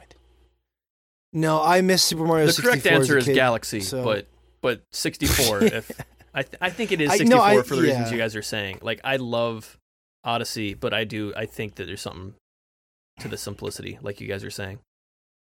Sure. Yep. Rich, you were doing a bad ti job on this time business. Oh yeah, I'm totally sorry. Yeah, we're over. I I, I just You're supposed to yell at us or make some sort of noise. okay. I promise to start yelling. No. Okay. Now, now that it's just over. just scream at the top of your lungs, AIDS, and then that's the time we have to stop. All right. If you Next see me one- doing this, We still haven't stopped AIDS. no, no, but we will one day. Jane Welcome to Stark had Live one Aid, Sword you Chomp. guys. Kid Icarus sequel or F Zero revival? I don't know these games, so no. Oh opinion. god. F Zero. That is F Zero. No they questions F-Zero. asked. kind of they kind of did make some new Kid Icarus games and they weren't so hot. So, so Uprising was fine. yeah, it was it was they remade it and for some reason they decided to remake Sin and Punishment instead of Kid Icarus. Remember but, but not when as good as Sin and Punishment. remember when Kid Icarus came out and instead of inventing a control scheme that would work on the 3DS, they introduced an accessory to change how you hold your 3DS? Yeah. Yeah. Yeah, I, mean, I really, really love to see what they do with F Zero now. That would be really interesting. Um, you, there's a bunch of games you can play. Uh, Fast RMX, Wipeout. No, no, no. Yeah, those are fine, but Oh, I want a proper F Zero. I agree with you. Yeah. Nintendo with their their quality. The GameCube one was great. Like it didn't Yeah. get a lot of love, but like seeing how it could be in a 3D game gives me hope for what a modern F Zero would be. That'd be that'd as- be cool. Um, James McLeod. hmm speaking of which, uh, I did not know this, but a group of frogs is called an army, which is pretty cool. What did that have to do with anything we just said? I I was just thinking about that when Josh said frog, not frogs. Go ahead, Shay. That was like 40 minutes ago. I know, I know, I forgot. Okay. So Speaking thank of you, Jane Stark Productions 2020, and thank you, Morgan, for the random biology fact. All right, next we have um, at Code Marsana. Uh, I saved this because there are some really, really difficult ones in here, especially for me. Resident Evil 4 or Dead Space? Rich, go for it. Mm, that's a tough one. Uh, it's RE4 for me. Like that's actually close. Like I fucking love Dead Space. Really love Dead Space. Yeah. But I've replayed RE4 so many times, and I'm Yeah. willing to continue replaying it. So Yeah, like I've even if gone I can't, yeah, if, even if you can't pinpoint with- it, there's something there. Yeah. RE4 is fun even once you get the grenade launcher and the the Tommy gun. The, yeah, the Chicago typewriter. I love that, it. that Chicago typewriter, but and, and there's basically actually no horror game left at that point, but it's still fun to go through. Um, Put Ashley in a suit of armor. yeah. This one is tough, but I think there's there's there is no dead space without RE4. That like just Totally.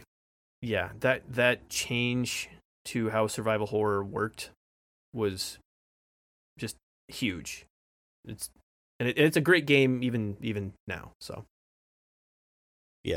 Uh, I think uh, Dead Space for me, like Resident Evil Four, is so fucking amazing. But Dead Space, I actually cared about like what was happening, so I think that's why I would lean toward Dead Space because the narrative was really interesting to me. Same. And I couldn't. I don't. Even, I don't even remember what was happening in Resident Evil Four. Same. Uh, Las Plagas, Saddler. oh, we don't need to talk about it. you want me Dead to give you a synopsis? Dead Space? All no, those poor we don't have time. Spaniards with shrimp infecting their necks. I still got Or 30 whatever. seconds. We I can give you a synopsis. time. No, I've got 30 seconds. I could do it. No, you don't, because I haven't even talked. Fuck. Oh, yeah. That's true. No, it's Well, you Dead got 20 Space. seconds. there. Absolutely. Uh, even even if Resident Evil Four uh, paved the way for Dead Space, Dead Space is the better game.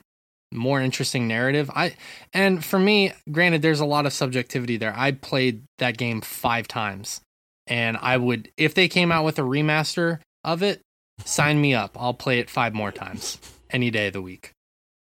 Yeah. Um, let's see, Mario Kart or Crash Team Racing. Morgan. Crash Team Racing. What are you talking about? This is the easiest question of the day. Yeah, right? Are we gonna allow him to sit there and lie like that? No, because he's Uh, absolutely right. I I love CTR, but the answer is Mario Kart. It's Mario Kart. It's not even. That's not even a comparison. It should have been Diddy Kong Racing. I know, but this is all I have to work with. So Mario Kart. Mhm. Nah, nah. I, I'm with I'm with you there, Morgan. All right, this one, Rich. Even I'm the bad gonna throw- Mario Karts are better than Crash Team Racing. Nah, I don't, I really like Crash Team Racing, but I like there are Mario Karts that ring more true in my head and stay with me longer. Like I even fucking love Double Dash. I Yeah. I didn't have a 64, and I got sick of going to people's houses and oh, Mario Kart, and they're all looking at it. I was like, "Fuck you guys." I just I love the Crash He- he was which hurt is as a why it child. does it for me.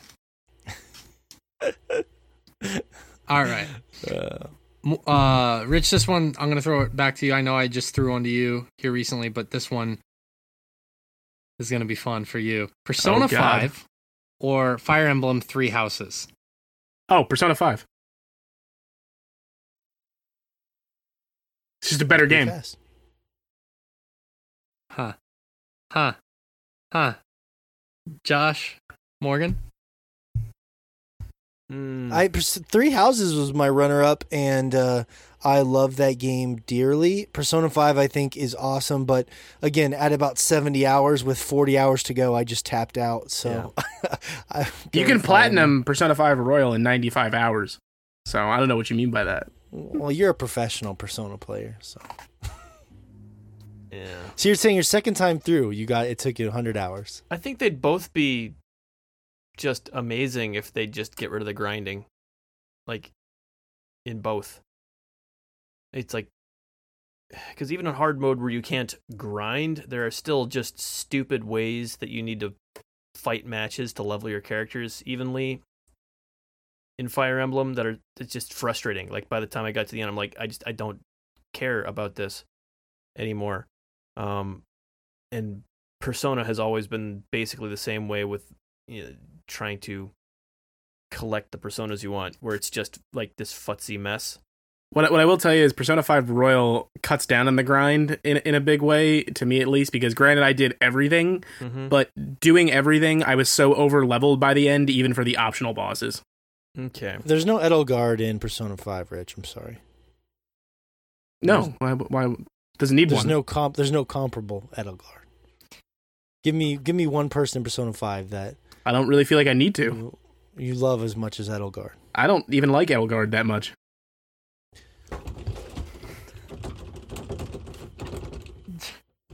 You got 20 seconds to continue freaking Look, out. Yeah, Josh, that's gonna be a fun thing to edit there. Um, Yeah. Fire Emblem Three Houses for me is the one I like just because uh, I love tactics games. So, and I haven't played enough Persona Five. So, that Fire Emblem Three Houses. All right, I have two more for you guys, and then we can wrap it up. Tekken or Soul Calibur, Josh? They're both terrible. 3D fighting games fucking suck. Uh, It would be fun to make a little clip of all the games Josh has uh, said were terrible today. Yep. I should make a montage. Is there? Did they ever put a character creator in in Tekken? Does anyone? I don't think so. All right, I believe Soul, so. Then Soul Calibur gets it because at least you can create dumb shit in Soul Calibur. You can. But can you be Noctis? Um, I, I would give it to Soul Calibur 2 actually, just because I've as far as 3D fighting games go, I'd agree with Josh. They're never great, but I've had way more fun with Soul Calibur over the years than I have with Tekken. Yeah, Soul Calibur, the creative character, like I just I've always loved the feel of Soul Calibur. Granted, It's got Gerald in it. it's got Gerald in it. Jerry! There you go. Yeah. Dude, I can make The my return of favorite Final Fantasy character. I can make uh Seifer in in uh, Soul Calibur and I can make a damn good Seifer uh, in Soul Calibur, so yeah. That that's pretty awesome. Noctis is in Tekken. I don't think I've ever played or loved a Tekken game with any sort of enthusiasm. Yeah. It's got a kangaroo in I, it. uh, Mm-hmm. that's true. And it I has think I gone. played the you last guys remember Tekken. the Now that I'm sitting here thinking about it, and I, I, I think I played it, and I can't remember it. So that I liked Tekken 7. I'll say that. Oh, oh, this is a natural segue, oh, there's Shay, I'll still them. let you Maybe maybe I haven't played the last Um, one then. and, and one of our I'm so sorry. Um this is a perfect segue and I'm very sorry Shay that'll you're, you're still going to close it up here. Uh, can I Uh, answer the question first? Just let Oh, him yes, answer the yes, question. yes, yeah. yes. I'm sorry. I'm got ahead of myself. You got I a full apologize. minute, Shay. Go ahead. Thank you. Fuck. Damn. Uh, you guys didn't let me answer any of the questions you guys fuckers. Um, no, it's so, this question is so hard for me because like growing up, I loved Tekken 2 and Tekken 3. Absolutely loved those games. I poured so many hours into those games. Um, Tekken 3 has that fun volleyball mode. It has that fun brawler mode, similar to kind of like Streets of Rage. Yeah, but um, as a young adult, I have I've had so many memories with Soul Calibur, specifically two and four, um, especially four. Like I played the ever loving shit out of Soul Calibur four, but I think I would still give a slight edge to Soul Calibur uh, because they've still managed to put out quality games. Where I feel like Tekken is kind of had a very very fluctuating uh history. Like they've been very high and they've been very low, but Soul Calibur has been pretty consistent for the most part. So I'll leave it at that. Go ahead, Morgan. I agree with that. Um yeah, no Shay, go ahead and do the last one. I'll I'll save these. I'm This is about Yoshimitsu, isn't it? Because I- the whole reason we wanted to talk. He is my favorite. Tekken or in actually, Soul funnily Calibur? enough. But but in Tekken or in Soul Calibur? Uh, both. But I actually I like him a little bit more in Soul Calibur. I've noticed Shay, you've used the word funnily quite often over the past several weeks. That must be your favorite new flavor. Yeah, Funnily. funnily enough, it is. Um, and the last one is our good buddy Fletch. Um, he dropped us one. Tits or ass? We had we had a whole episode to this. I I thought at one point. Oh, that was at our old show. That was That's at true. our old show. That was It that was was forever old- ago. Good Yeah, that was our old show. But No, um, the answer is ass. Yeah, no, I'm with Josh. I have the luxury of having big, beautiful breasts every day, so because of that, I feel like I really desire a nice, tiny little booty sometimes. Um, You should probably So, just- stop drinking so much just- soy milk, Morgan. If you are playing with your own breasts and they're that uh, voluptuous. yeah, they're not bad. Oh my god. oh, there needs to be a video component to this podcast at some point. Josh one was of just these playing with days. his own One of these days. and dancing, and nobody gets to see that gloriousness but the three of us. I mean, a great. The the reality is that nothing beats a great ass, and nothing beats a great pair of tits. They're both beautiful in their own way, and I refuse to. Pe- I refuse to pick. You already um, did. down well, I would pick a butt. nice, thick, juicy hiney.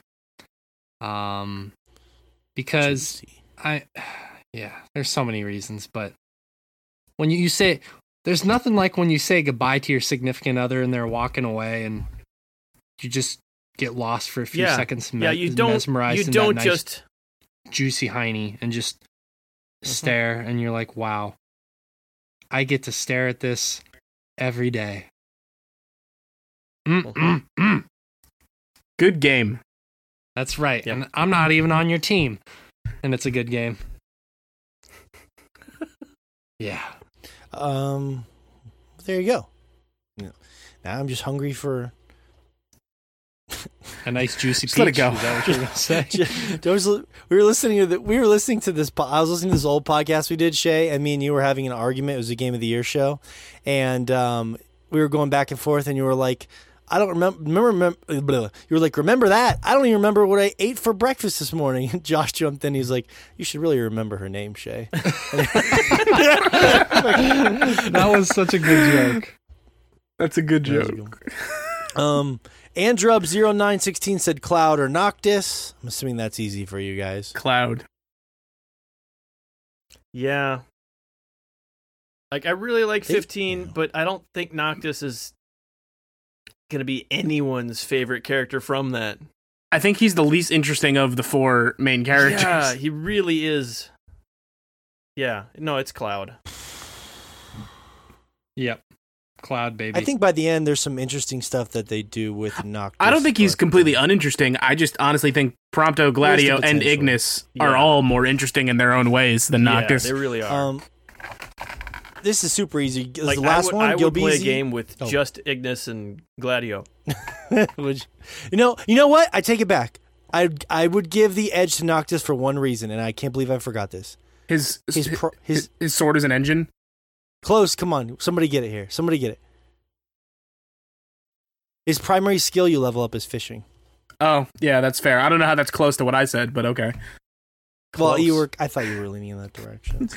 um, Gil Beasy Skit has the final one here, and I want to give a shout out, thank you uh, to Gil Beasy that did some help uh, this week on my podcast In the Blood, which we actually did get charting in the top 30 iTunes gaming podcasts in America. So thank you so much for all the work you did there. Our patrons helping us out. Sometimes we get overloaded with stuff. I know I do. God knows I couldn't edit my way out of a paper bag. So uh, thank you, Gil Beasy. And that podcast, so much good feedback and uh, did a lot of good things. He asked us, um, Sam Fisher or Agent 47, and I will say, this is easy as fuck. It's Sam Fisher. Come on. Agent 47. Agent 47, baby. Mm. I like the pure wackiness Cell. of man. Agent 47 because he's basically Serpentor and can insert himself into any situation and just but is he a character? Yeah. Yeah, like I think the best Sam Fisher was just when he was, um, what's his name from Taken? What what is the character's actual name? in Liam that? Neeson? Well, yeah, Liam Liam, Neeson. But, but like, but the character does he even? nobody knows. His, No- nobody knows. name. Just They Liam know it's Neeson. I was trying to think of his actual name, but but yeah, like I think that's where he's his best is when he's just Liam Neeson. But Brian Yeah, Mills it's- is his name. Qui Gon Jinn. he has a name. Wow. Okay. All right. I've never. Well, it's funny. I was reading the synopsis Brian? trying to find the name, and it didn't even name it. said ex CIA agent or something like that. And I was like, it doesn't Right? even list the name. I had to dig for a few seconds. hmm He says it on the phone. Uh. He's like, "You never forget the name. My name is Brian." And I'm like, "That's not that intimidating." Splinter Cell is one of the weirdest trajectories because like it started really hot and then there was that um I really like the one before Double Agent uh and even though I can't remember the name of it which is a bad case uh Conviction I think it was that was actually a great game at the time um, I enjoyed but that- Conviction.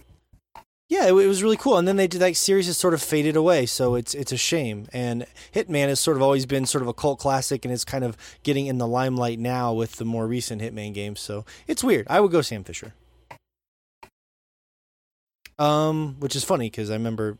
Yeah, go ahead. I, I just love Agent 47 from the standpoint of like wackiness. Yeah.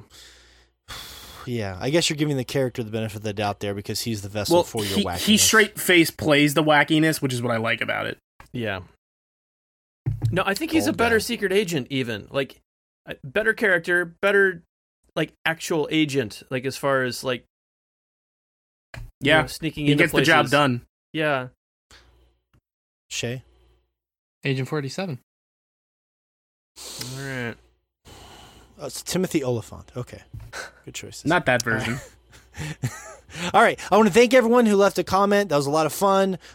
Uh, Sword Chomp Fight Club is now closed, but the secret fourth rule of Sword Chomp Fight Club is Going to the. go to Patreon. I was going to say go to the Patreon. Uh, You read my mind. Patreon.com slash swordchomp. We have our own top secret club, if you will. If you become one of our $5 patrons, you get access to a secret Instagram page and a Discord channel. Um, and that Discord channel is so much fun. The community there is so great. Um, and we have a, a we have a great line of communication with our patrons that basically come family, our chompers. That's patreon.com slash swordchomp. You know, you this is a passion for us with all the podcasts we do, all the content, the streaming, everything that we put out there, and it is very difficult to do. So when people give their hard-earned money to us, it really means the world to us, and it helps motivate us. I think whenever we have those those down times. Um, so thank you so much to our patrons, and if you want to become one, become part of the family. Patreon.com slash swordchomp. Chomp Nation is waiting. When you hear your family, Um, speaking of which, you know, I wanna uh, go to the ocean, but I'm uh, offended, so I'm gonna go to the bathroom.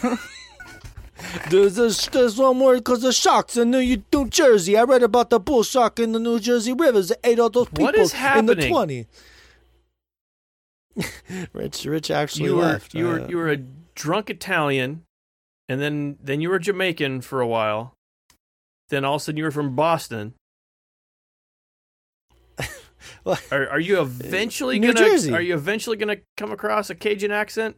That that's weird. I thought he Um, was doing like a drunk Transylvanian vampire. Is what I thought was going on there. I'm a shark. I will. No, it won't work. Um, so I mean, I that trying to was better than bullshit- any of the other accents you were doing. I don't know why you quit that one. Bye. yeah, I just didn't have the power. Um. So yeah, there I was just thinking of that legendary uh bull, those legendary bull shark attacks like back in New Jersey in like the nineteen whatever's that are swimming around the rivers eating people. Um. Because in Maneater you play a bull shark. Now I gotta admit, you guys, I'm pretty surprised because I was looking forward to talking to you about this strange open world shark game that just came out. Most people know I'm excited about it. I did not think other people were playing this. I'm kind of flabbergasted that more people on this podcast are playing this game. Um, and I still kind of want to play it. Maybe people want to, you know, there's an appeal of being an open. That's, I think, what's cool about this game. I want to say to set this up, we'll get these problems out of the way because we've had some frustrations.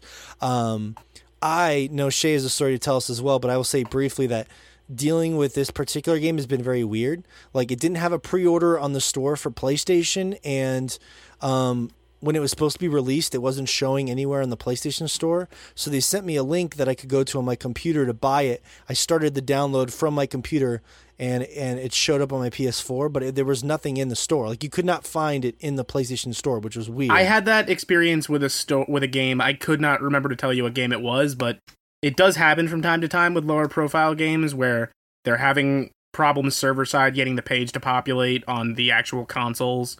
It, it's not Yeah. it's not unheard of. And to be fair, they met, they tweeted me back and they were like, "Here, you can just use this link if you want." And I was like, "Okay, this is cool," but I had to like literally just like do it from my computer and I downloaded that. Oh, it was just weird ye- because I was You know when it happened to me? Uh, when Suikoden 2 was released on the PS3. oh okay, which is that's a classic game though. But yeah, I guess a smaller company might have been handling the The port, yeah. the port. Yeah. Um, and honestly, like I just con- trying to contact them and stuff this week has been like a couple of their emails were just like, it's a Tripwire Interactive. Look, I'm pulling for them because they're making an open work shark, open world shark game, but I really had to jump through some hoops to get this shit to happen. And then on top of that, I hear about people like my poor friend Shay, whose uh, whose Xbox One is uh, is on the fritz here. Tell me about your Xbox One on the fritz. Shay. Well, it's not on the fritz. It's just not. It's doing what it's supposed to do. Blowing up. well, um, there's a lot of hate before you've even gotten into the game, but I'm gonna add to it. Um, yeah, I, I, I booted up this game, and the beginning is so awesome, absolutely awesome. Where you're just immediately hopping in, and you're fucking eating humans, and they're screaming at you. One of my like. There have been some amazing quotes in gaming this year. There have been some absolutely amazing quotes, especially with like Final Fantasy VII had some amazing quotes, but one of my favorite quotes in gaming came from this game actually, wh- where I was hopping on a boat as a shark devouring humans, and one of them yelled at me, "Hey, we're trying to enjoy our vacation here." that was probably one of the funniest things that's ever happened to me in gaming.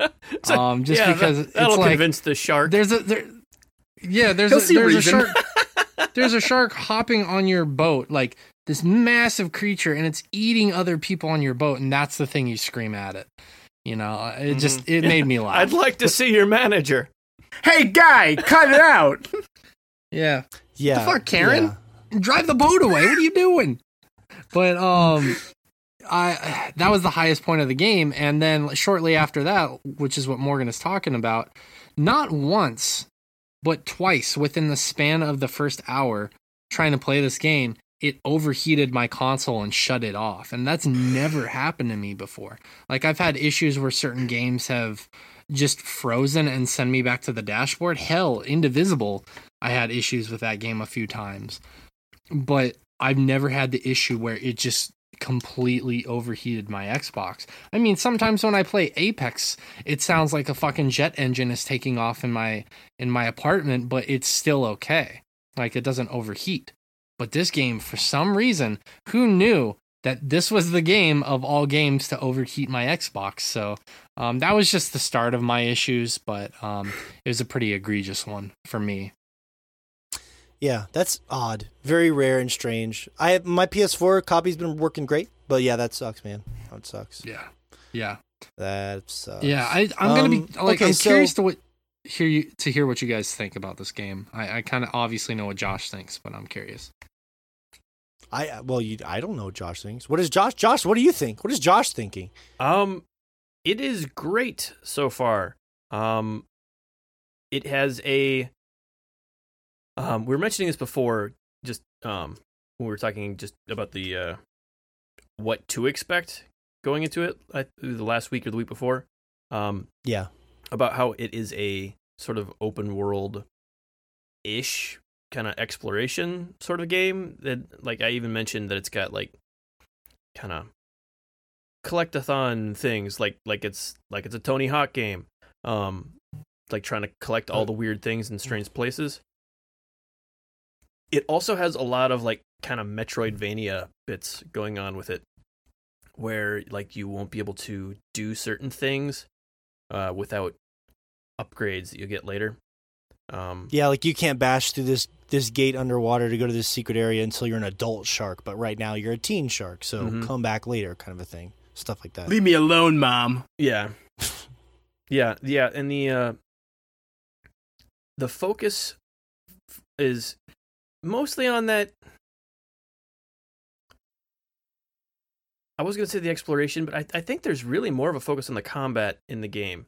Um because like you're basically, you know, eating people is kind of the thing. You're trying to get your revenge. Chomping, if you will. Um, but it, it's it's got like a Grand Theft Auto sort of thing where if you eat enough people, they'll send bounty hunters after you to, come try to take care of you because there's this shark who's uh, attacking the beaches.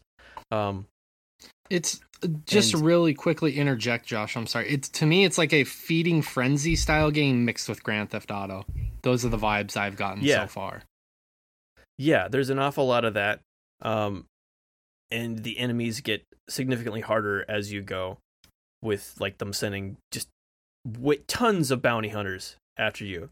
Um, so there's there's an awful lot of combat there, and then the kind of leveling loop because it's still kind of RPG ish as far as like how you're leveling up. Just based off eating, right? Yeah, based off what you're eating, but um since you're in the bayou there you're like fighting barracuda and sharks like so so Yeah. it's not just eating things that are helpless like there's there's other other other stuff there Things that will yeah fuck like you up. alligators Yeah. will will come and mess with you um, and I'm- I guess those those would net more experience, I would assume, than like Mhm. just swallowing. You'll- some yeah, fish. and you'll see like a level 15 alligator. Like I don't want to fuck with that thing. I don't know I Eventually, though, you'll with be like fucking megalodon size, and you'll come back and fuck up his day. yeah yeah yeah there's there's an awful lot of Hopefully. that where you'll you know just kind of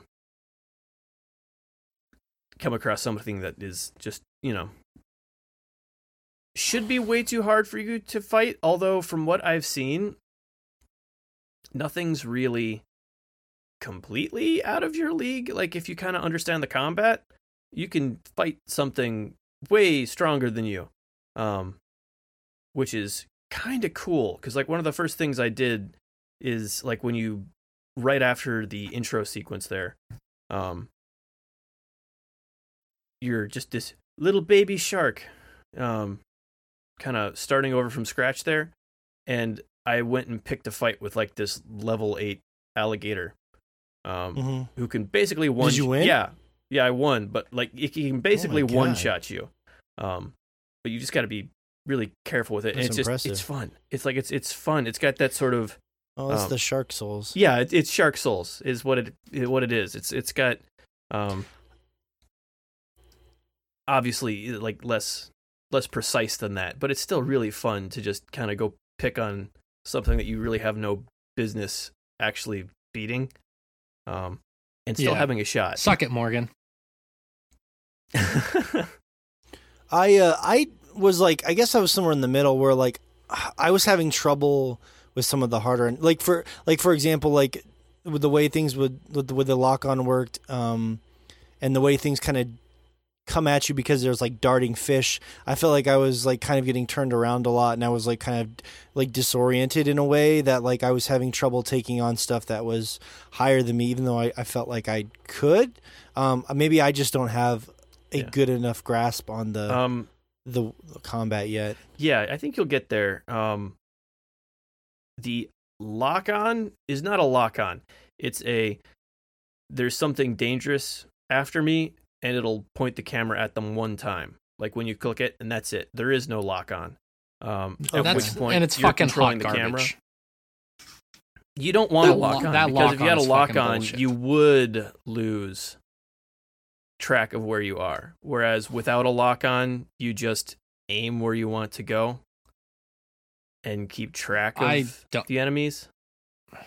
I don't agree with that at all. That's there's so many times where I was trying to lock on and then it just sends me to a different part of the screen where the fish just swims off the screen and I'm equally as disoriented as what you're describing. Well, That's yeah, happened so to me lock so on. many There's times. no reason the there isn't Well, a lock on is what it then is. why even It's- include it in the game? Why even include a lock on in the game if it's not going to work properly? That doesn't make any sense. They shouldn't have. Is what it comes down to. It shouldn't be there because you don't need it.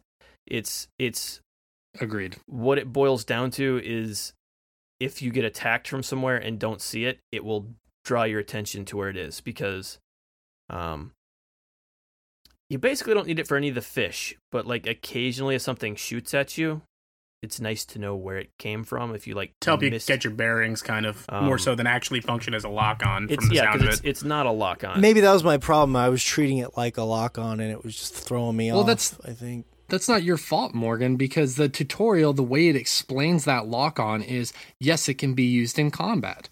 And then when you go to use it in combat, it's fucking ass. It's terrible. And that's not the function of it at all. Jo- what Josh is describing, like if you're using your little sonar ability to kind of get a feel of what's around you, and then suddenly you're about to get attacked, then you smash that button, then you look behind you or to the right of you or to the left of you out of your peripheral vision, and you're like, oh shit, this thing's about to come for me. Then it's useful. But if you're in the heat of the moment and you're fighting something, it shouldn't be used. Yet that's what the tutorial made you do.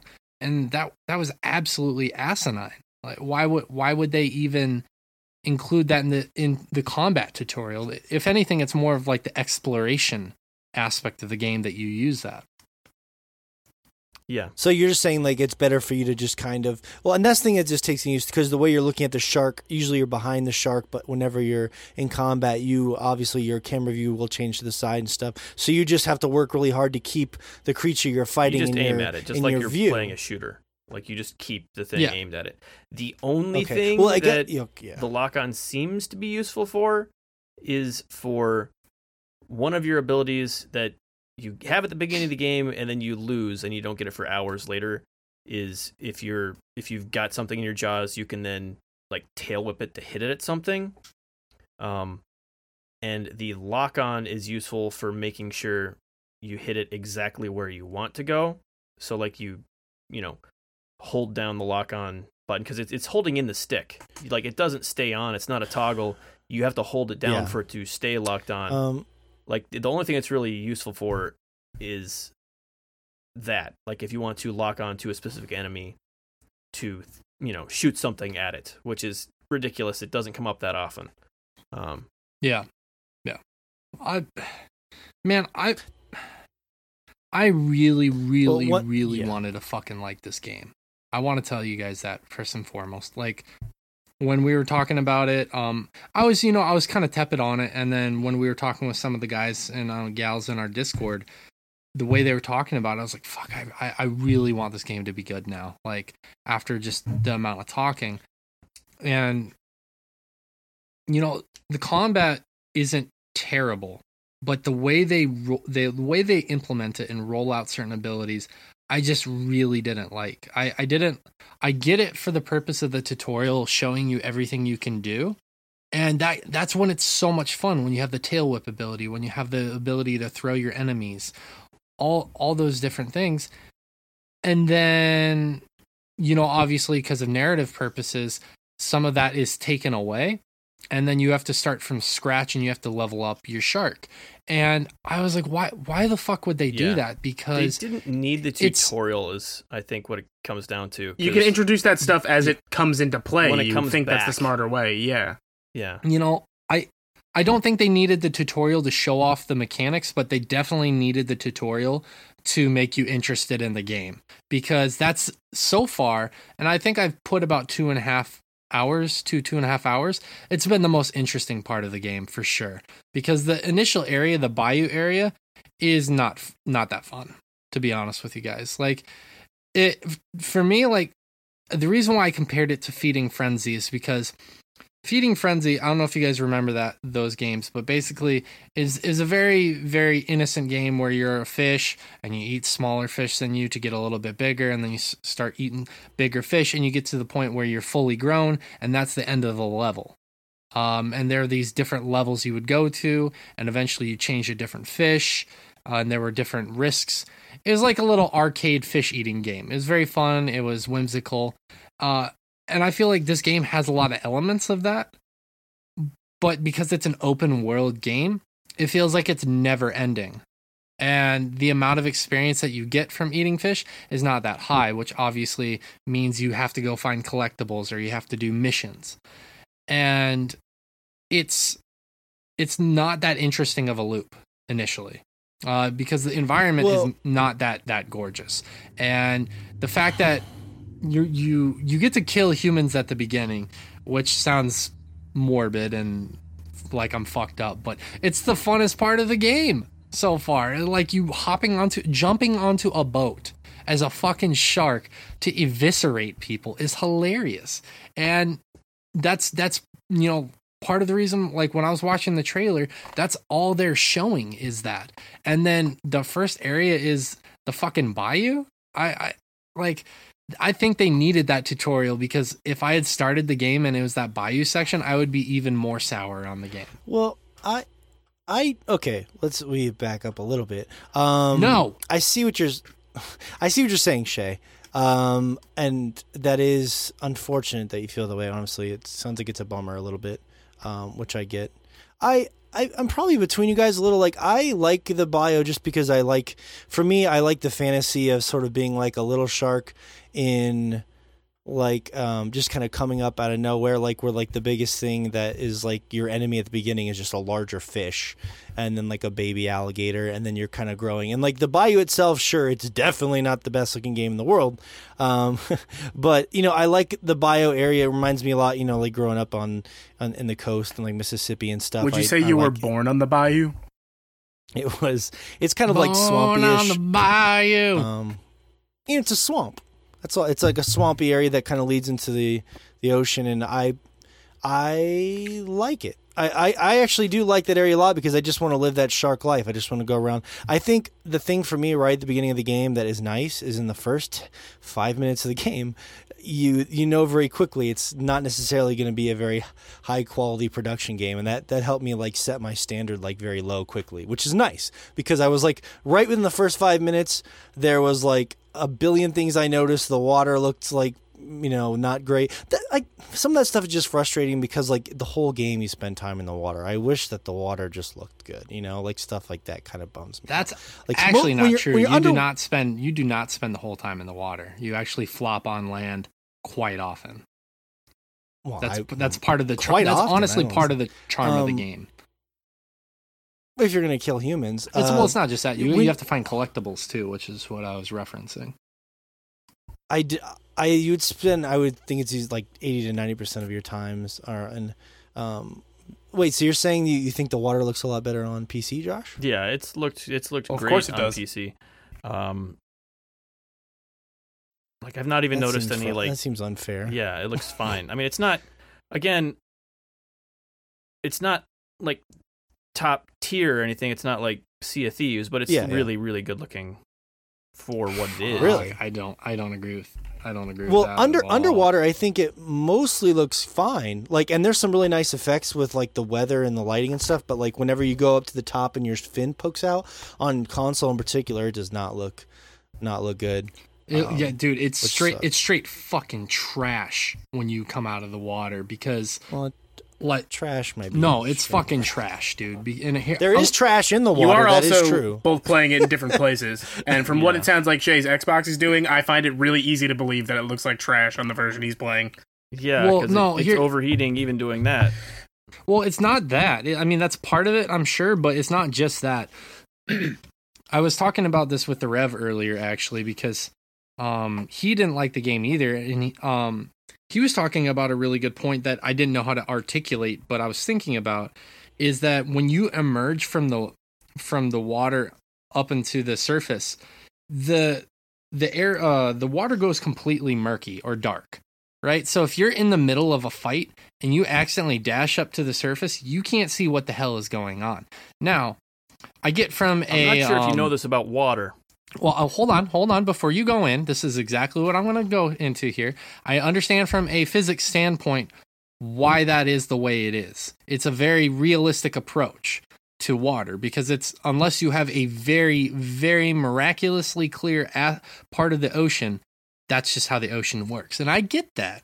But in a game that is so predicated on being whimsical and ridiculous and silly, why they would choose that one random physical phenomenon to represent in To be game. super realistic about because yeah. like there's nothing else realistic in the fucking game. And then they're like, "Oh, let's do this one water mechanic as the one realistic point we have." And it fucking wrecks the combat at times. It absolutely does because if you accidentally dash up to the surface, you can't see who the fuck it is you're fighting. And then if you're fighting one of the um the fucking shark hunters, you're getting harpooned, and you don't know who the fuck you're getting harpooned by or where it's from. Or if you're in a fight with a crocodile at the beginning of the game and you're trying to escape this crocodile, um, and you accidentally go to the surface, you can't see where the hell the crocodile is. And I think that's terrible. I think that's absolutely terrible because the controls are not the tightest controls in the game. So inevitably, so like as you're learning the game, you're gonna make that mistake of going. The general person is gonna make that mistake before Josh is like, "Well, I don't want to just you got to get better, plebes." Blah blah blah.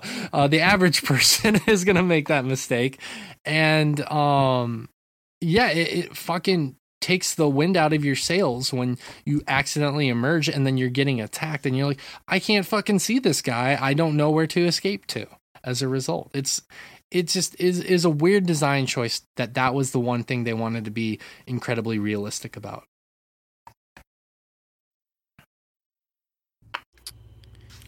And suck it, Morgan. It's it's kind of a it's. I'd be curious to see what you think about about it one day, maybe Rich, because it's like a checklisty game. Like to me, it's more of like I wish it had like sort of uh, Ubisoft production values because Ubisoft loves their checklist. People games, have you know? described it to me as Assassin's Um, Creed, but you're a shark. Hmm That's probably a good yeah, and and there are good things about even though the combat does have some frustrations for me. I there is some cool things like one thing I think that they nailed pretty well is like the feeling of like when you bite onto something and you like uh, shake the joystick back and forth on console to like shake something around in your mouth. It feels it, it feels pretty cool. It feels like a shark might do. You'd probably bite into something, and go "Rah," shake it around. Well, let's not dead. presume to know Uh, what a shark might do. I mean, I have to. I have to put myself. I'm a. It's a you know, inside the shark. Um, So you had sex with yourself of inside a shark, Morgan. that was the I. God damn it! I knew that. Was That's the- called getting eaten. You see that thing we just did to you? Well, the, specifically the thing I just did to you about having sex with a shark. That's what we call yeah. pulling a Morgan. And I like that Shay made it PG, but just said you're gonna get eaten. And I was like, Oh, yeah, you're gonna get eaten inside the shark. That's right. There'll be sharks coming up more more sharks later when we talk about the crucible or crucible. Um, but no, I I get what you're saying, Shay. I think I'm like halfway like I'm having fun with the combat, but I'm also kind of frustrated, which is why I say I'm halfway between you and Josh, which as like you said is where I like to be. I, I'm the fantasy I, right from the beginning they my expectations for the quality of like the production values for me on whatever system. I don't want to get into that shit. I was like, okay, this is a budget game. And then once I got that out of my head for a while, um, How long? I've been able to just enjoy the fantasy of swimming around, being a shark, doing the checklist. Um, it's it's weird. Some of the stuff in the game, like when you go for those license plates, are kind of interesting because you have to like find a way to like launch yourself out of the water and get that second jump sometimes, and then like kind of lock into them with your. I've, there's some stuff I'm still like kind of learning like how to to get, but I will say this: it is it is great when you flop up on a beach and like people are just like not run you know they've programmed the people in the game to be idiots on purpose so they're so they're funner to kill so like people will just be falling down on the ground like failing to run anywhere like ah and you're just like flopping over at them like you can launch at them but sometimes it's fun to like flop over at them like one mile an hour and grab them and and rip them and you know what? We can all laugh until Sega uses this engine to make a new Ecco the Dolphin. That would be fucking amazing. I would I would kill for a new Ecco the Dolphin game. Sega, if you're listening, revive that IP right fucking now. But anyways, um no, the i'm uh, one second if you don't mind me shay i Go was going to ask josh this just because he had been kind of quiet i'm actually surprised that josh sounds like he's enjoying it as much as he is which is i think is interesting um Yeah, the combat's actually pretty good. It's not the most in-depth thing so far, but that's it seems like it's more of an issue of enemy types than the combat itself because they they've been given and given it's they've been showing up slowly um, as far as different enemies showing up. Um, so like you you know you just you don't see enough new stuff to really kind of need to learn all the combat. Um the water thing like I get, but also it's fine cuz the only reason you'd ever really surface is if you're fighting something above the water or if you're trying to escape cuz you're just a lot faster at the top of the water. Um Yeah, if you mark something that's far away in your map and you just want to get there quick, I find that just going to the surface is the Um, fastest way to get there. So like you don't even need to see where something is to escape it if you're at, t- at the top of the water because you're just you're so fast. Um, Yeah. and then also that seems to be more what the sonar is for anyway because as soon as you hit the sonar, you can see through anything at that point, uh, whether you're at the top of the water or not. Um, it is more of a learning curve because it, it is you have to really track the enemies in this game, which is not something you have to do in basically anything else. Like it, it, it almost it feels more like a shooter, kind of like I was saying, because you you really have to keep track of the enemies yourself. Um, Yep. it's it's yeah, it does play as kind of like a stealth shooter. I will agree with that. Um, there's you know obviously not not exactly a shooter, but like there's an awful lot of like strafing around each other and uh, um, yeah, just like picking the right Yeah. moment to actually go attack something. Um, Yeah. at least at least with the fair fights. Um, And at first, like those first, I don't know if you guys felt this way, but I've gotten a little bit better at attacking stuff now. But those first boat fights for me were just like a weird sloppy mess because I was just like I was just ramming my shark body in them and they're Yeah. and then bl- blowing up. It just felt like nonsense. But if you if you do it right, and and I'm farther in the game now, Shay. When you get past the bayou, like I just got to this area where you know generic quest kill 10 people but they were on these weird they were on the different vehicles and stuff and i was getting better at kind of getting out of the water and leaping into the air and then like kind of when you press r2 you kind of like um, it's like a homing attack So you kind of like home into things in, in an interesting way. And then your shark body's just like sitting there on the jet ski or the boat and you're like flopping around. So there, there's still like a lot there. Like it is sloppy, but it is kind of interesting. It's like a weird mixture of, and maybe this comes like, I've been thinking a lot about this. Like, the, generally speaking, I think the shark controls feel good. Like the feeling of moving the shark, watching the tail move back and forth as you're just the joystick up and down. Like generally speaking, I think they nailed how it feels to control shark, which I think is very important. Probably the But most important part for a game like this. Yes, um, there are some issues with with the combat, but there's not a lot of precedent for this, and, and that's not to be an excuse. But there are not a lot of open world shark games. There's basically like one kind of open world shark game. It's called Jaws Unleashed on the PS2, and it's not great. Um, so it's not. I'm not giving making excuses for them, but there's not like a lot to compare it to. You know what I mean? And and the shark by nature, something that's darting around underwater, is not necessarily an easy Well, thing. to clearly you never played the Little Mermaid part of Kingdom Hearts. Do you get to control a shark? No. Oh. um, you know what? I would, I would. That'd be a weird thing to control in the Everything. Little Mermaid aspect or section of it. there I is will- a shark in yeah, that there's a in that there. area I thought. that you can fight. Yeah. I here, Hey, here's look, what it boils down to me for me at the end of the day. Like I have enjoyed some of this game and there's some aspects about it that I think are really fun. I don't think it's a $40 game. I don't. Like the quality is not there for it to be a $40 game. Um to me it's a $20 game. Just in That's terms how much of I just paid qual- for it.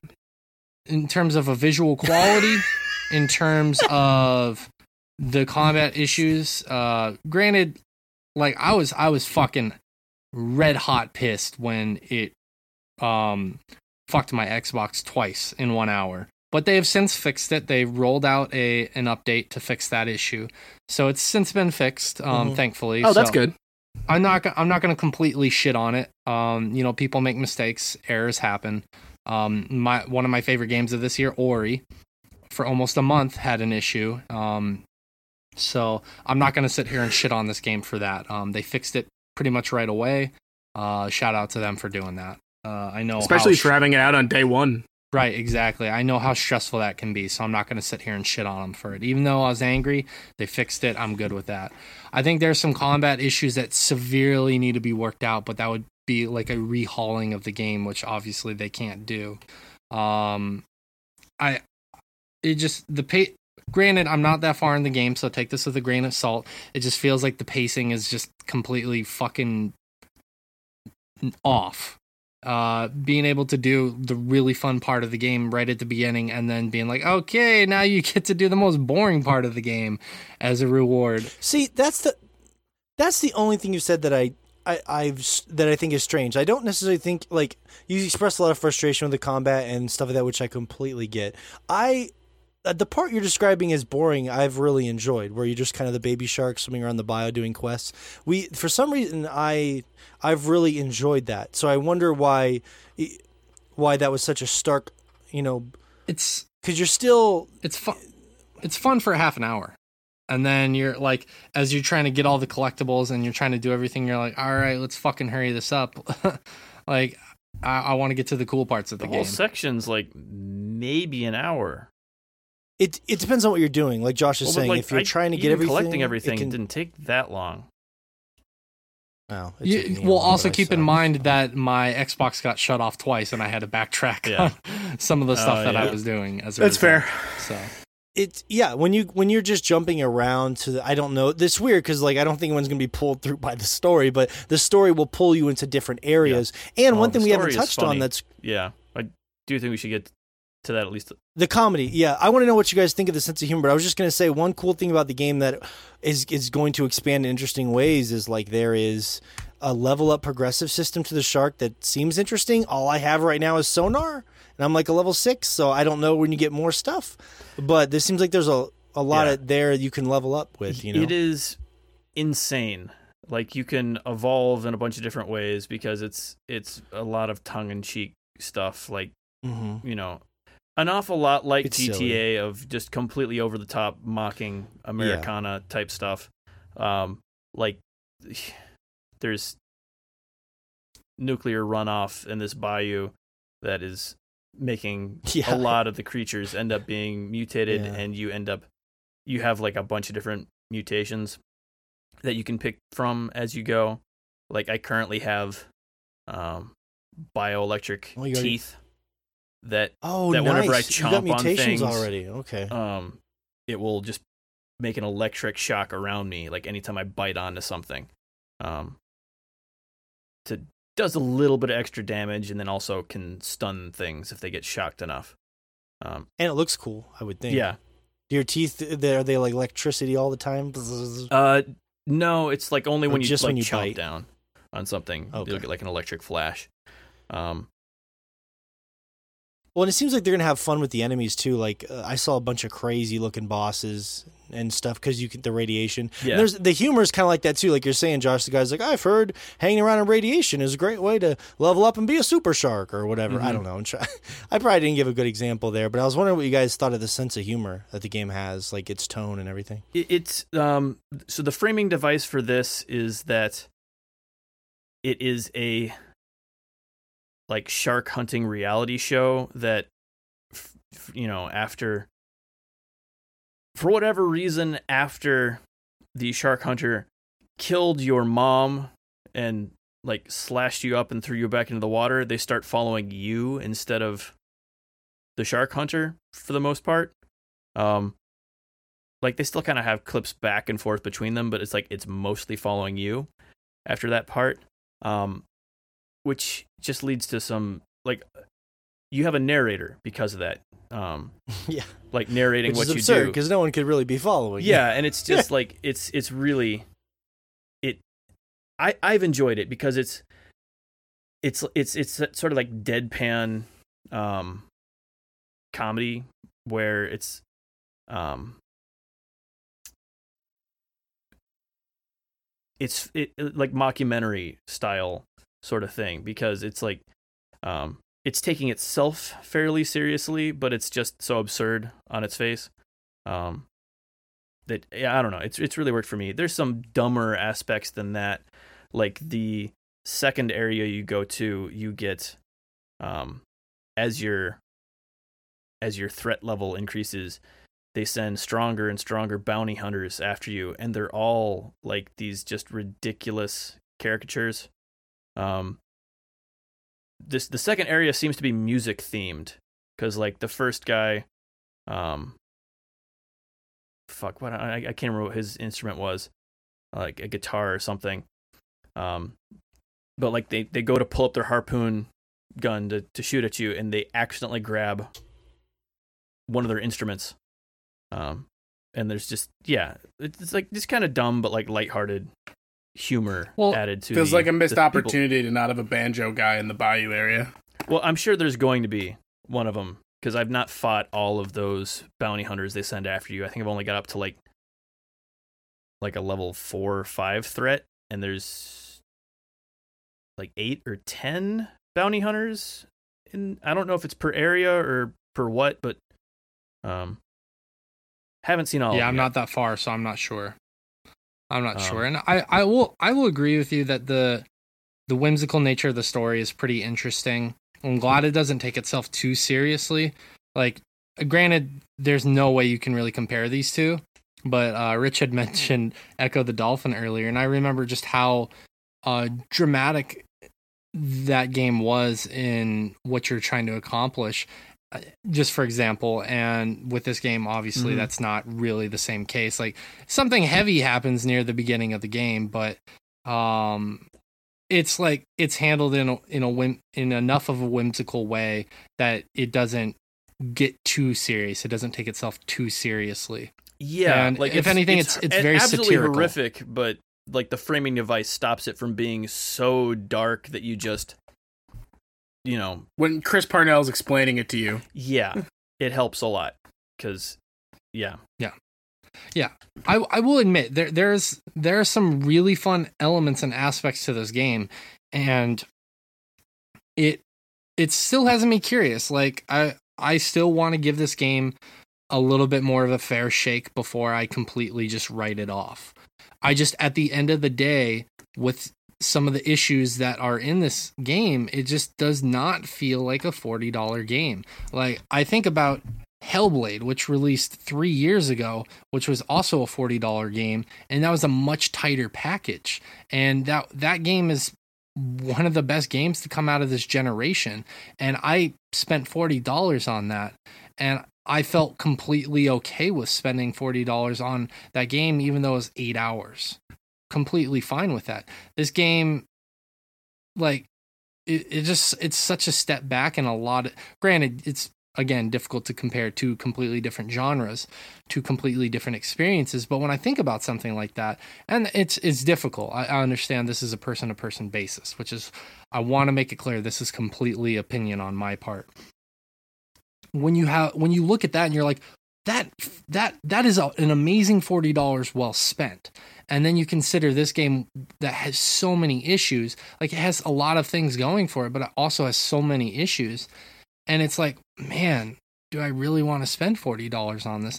And it could have been worse it could have been $60 as well. Like i totally get that and um i acknowledge that as well. Just i don't think it's a $40 game. I really don't at the end of the day from what i've experienced so far um and maybe the further i get into the game i will change my mind uh you know we can check back that check back on that in a week but just as of right now i feel like it's not a $40 game personally Okay. Yeah. Yeah. Like, um, I do.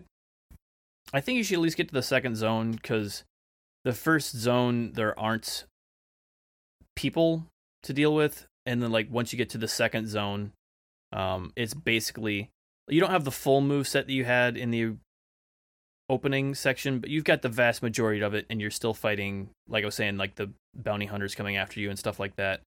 Um, Sounds like it opens up mechanically. yeah, and they also start giving you stuff you didn't have in the beginning, like all the different mutations um, that you didn't have at the beginning, so you can kind of change up your playstyle. Um, and that that is really kind of um, just kind of helping to, like you said, like the intro. Whenever you've got just, it's like the, the intro is ridiculous. It's just it's kind of dumb fun. You're not really threatened all that much. Um, and then they go right from that to taking away all your powers, and then you're way, way weaker than all the threats in the area. Um, so you either have to really figure out the combat or really figure out how to avoid enemies. Um, and either way is probably going to slow you down a decent amount there, um, unless it just somehow clicks for you for whatever reason. Like it's it's a yeah strange thing, so it's probably going to take a while. Um, Yeah. I just that's it, what you're saying is exactly what I felt is the very beginning of the game is so fast paced and frenetic and that's what this the, the trailer just displays with with with what they're trying to convey is this game is going to be fast and frenetic and ridiculous and the intro captures that perfectly and then the next area is anything but that it's it becomes all of a sudden it's it feels like a stealth shooter and it was so jarring uh, it is com- two completely different. It feels like two completely different games in a lot of ways in the approach of those two areas, and it it, it just felt very disjointed when I went into the Bayou area, and I I I just got taught. I was taught how to play this game and the style that it's going to be and the way it's going to be and then I get thrown into this next area and it's not that at all and it it took me out of the experience.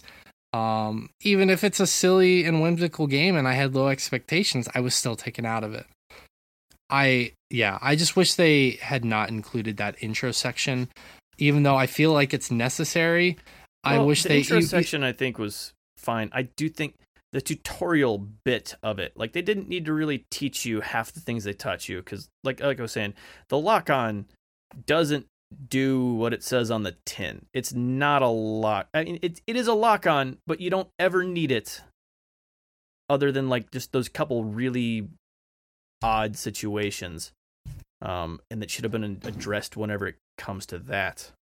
Um, not the way they did teach you how to play it because it it doesn't work for what they're like like you said the situation they give you there it doesn't Yeah. do anything for you in that situation um Granted, there are a lot of tutorials that do this.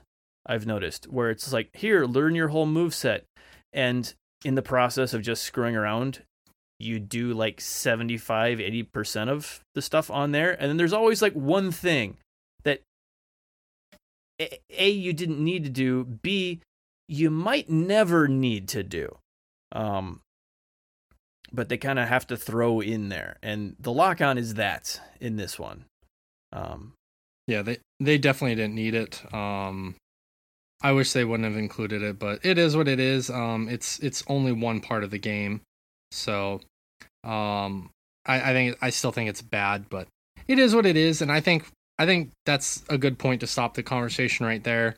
Um, I'm going to be doing temporary host duties. Morgan had an emergency with his child, so he had to run out for a little bit.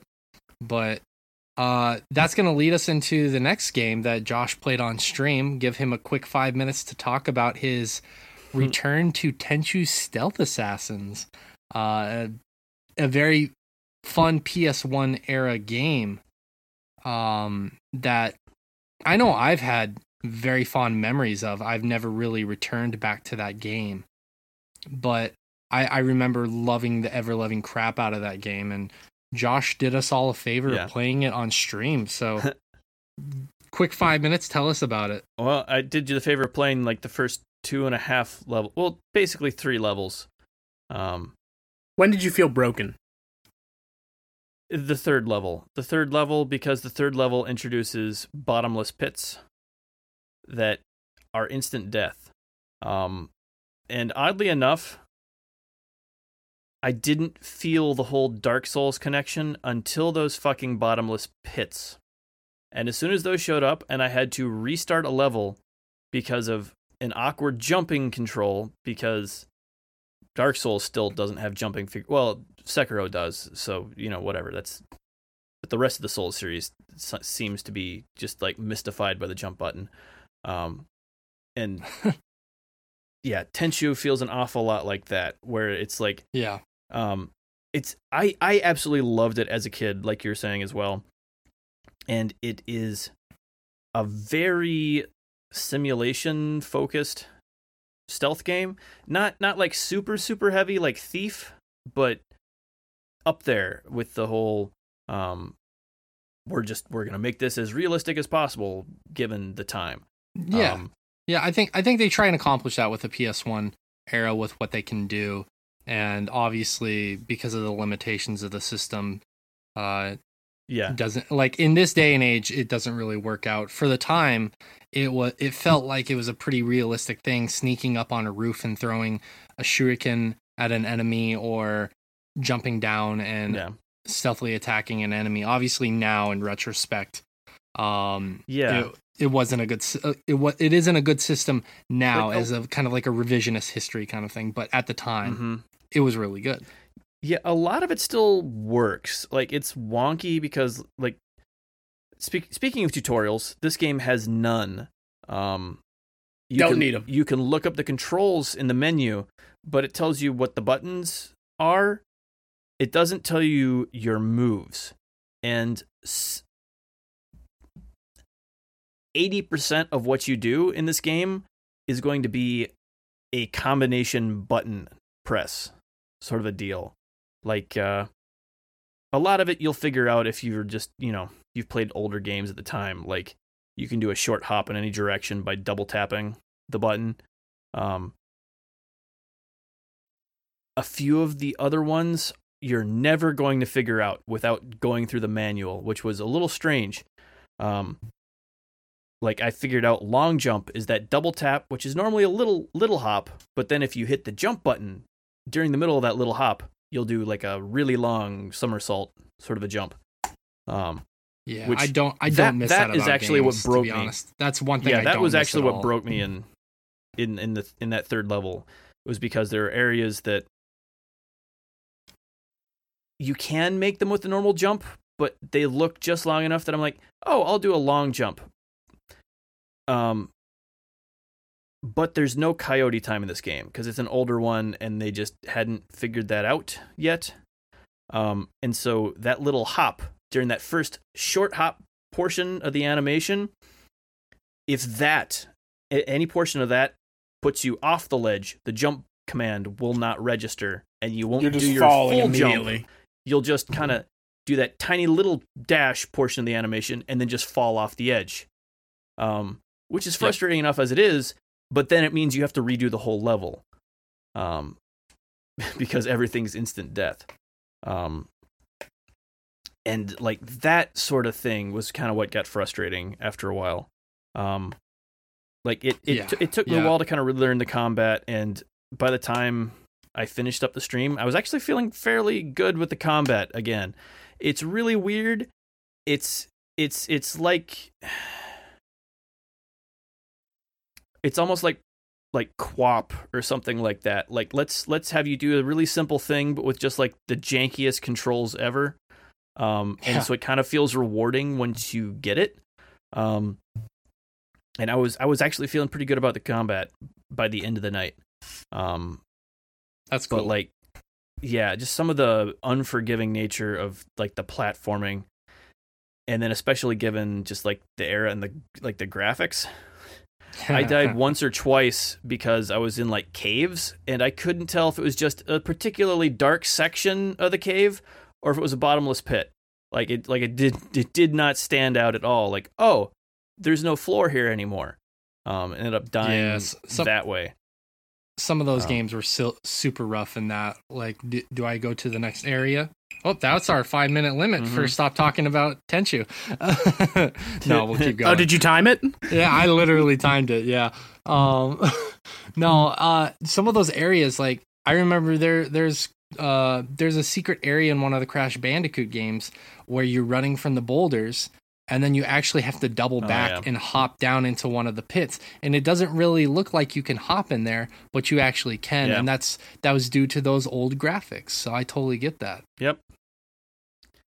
i don't i don't miss that about games Draw And- distance can really fuck up your day.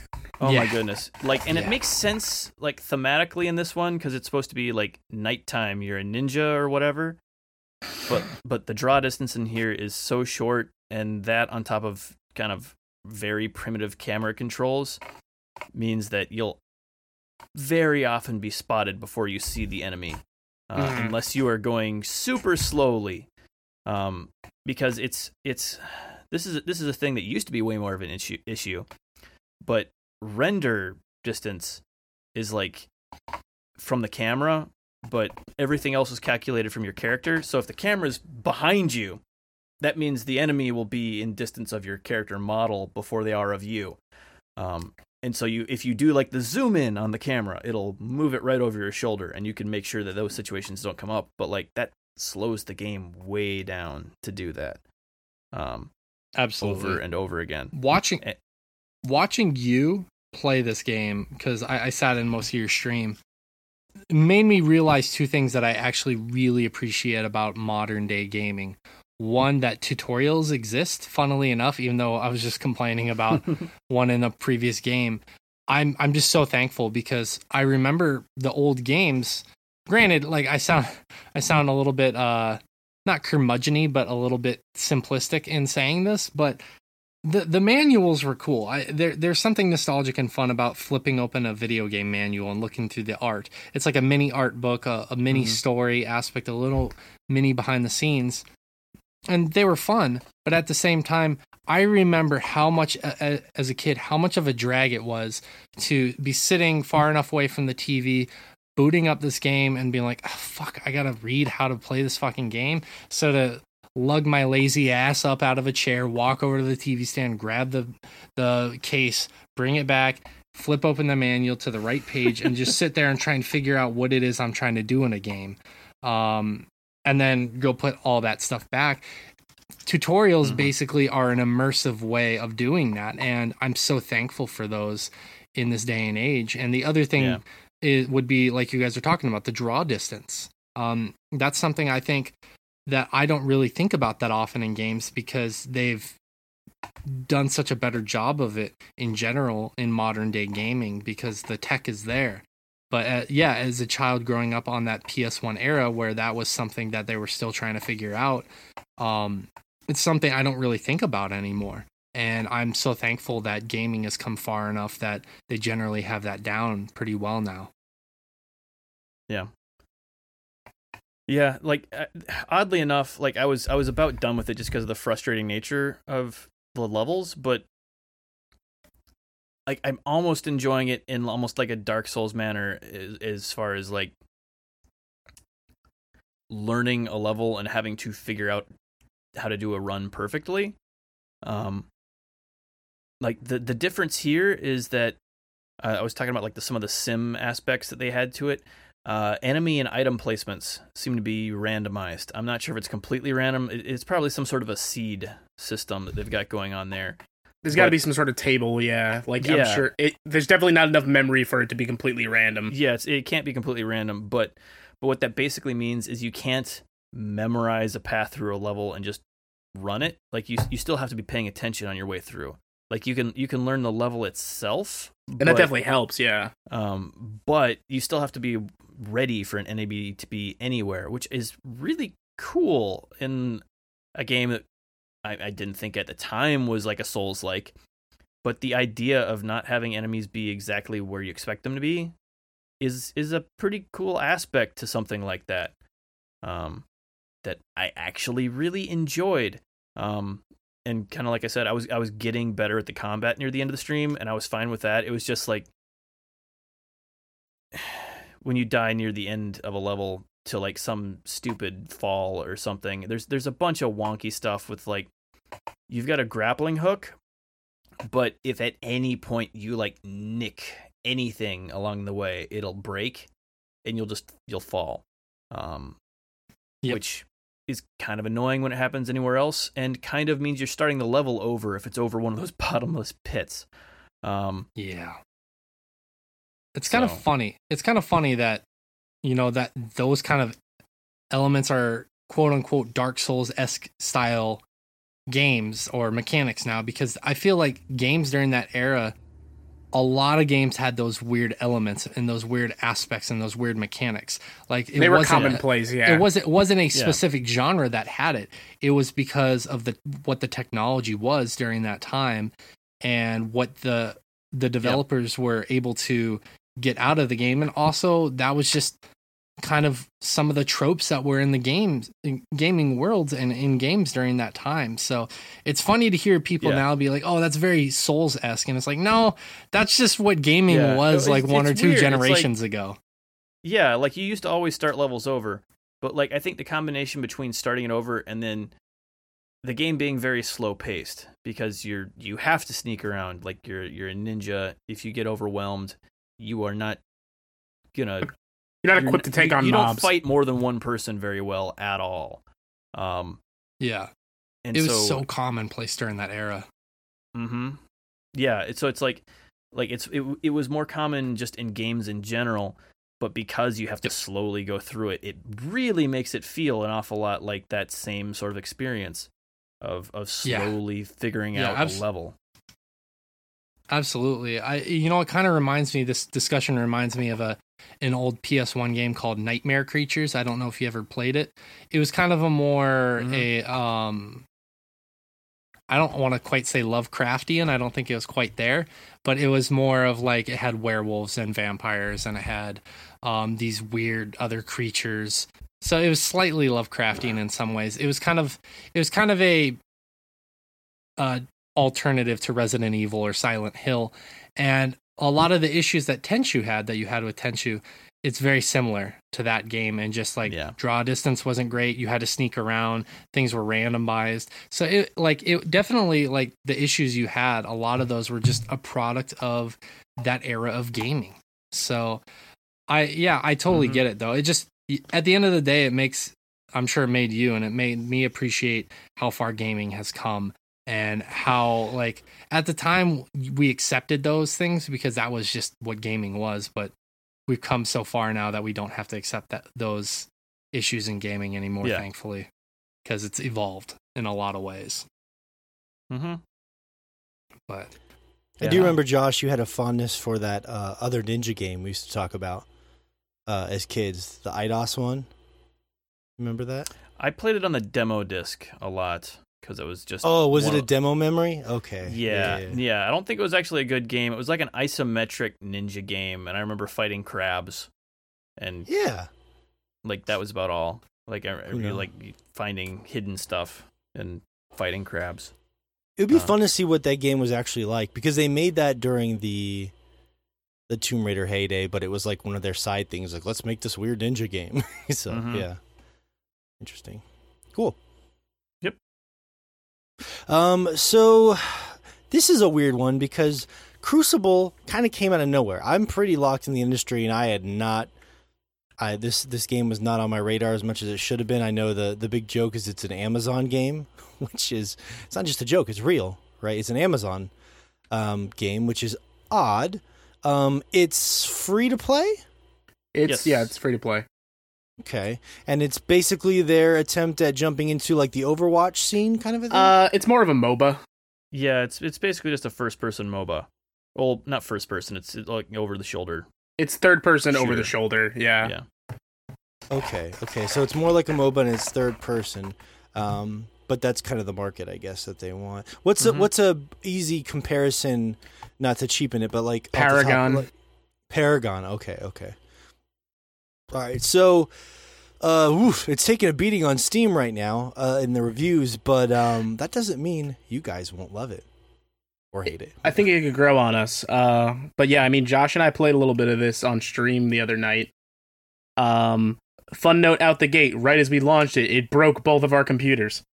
Mm-hmm. Wow, you know this has been a good week for people's computers and consoles breaking, hasn't Yeah. it? Yeah, It- I think it had to do with. I was talking to Rich about this. I think it had to do with the Anti cheat stuff. yeah the anti cheat stuff because Oh. like it was the first load that just it like it didn't know what to do with your machine. It was probably trying to upload a bunch of system stats to make sure you weren't doing other stuff, but like it just broke it. And once Um, it's running, it's running fine. Yeah, well that and like subsequent times I've launched it, it seems to work just fine. It was just like that first load. It was probably trying to do too much all at once and just shit the Yeah. bed. Um, I was yeah. Go ahead. Sorry. But yeah, no, we, we played a little bit of this. We got to mess around with uh, one of the characters, a, a few of the characters rather. I know one of the weird sentiments out the gate for me, and I know Josh kind of shares the same sentiment. The strangest thing to me was there's almost nowhere in the game itself right now to really learn how the characters work.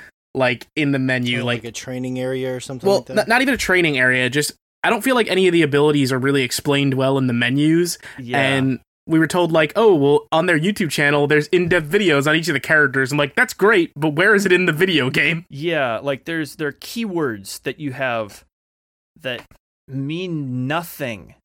Like Unless you already know what they are. yeah, like Hmm. for example, one of the characters I started playing with plants Bugg. flowers and then you have to water them to make them grow to do something Activate them, Josh. because you activate them. That's all it ever says. You activate them.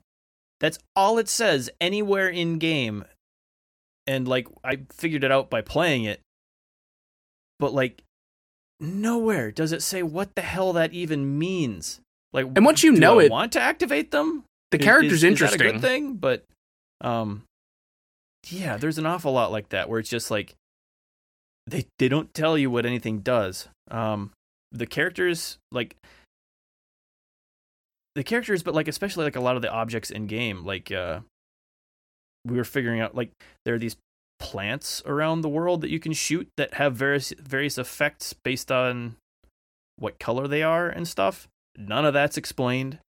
Um yeah there's just random random stuff that normally i'm all for learning in a game like that sort of exploration just kind of trial and error sort of thing but it's a competitive game and we were getting steamrolled because you, we were kind of you need to know what stuff does in a competitive game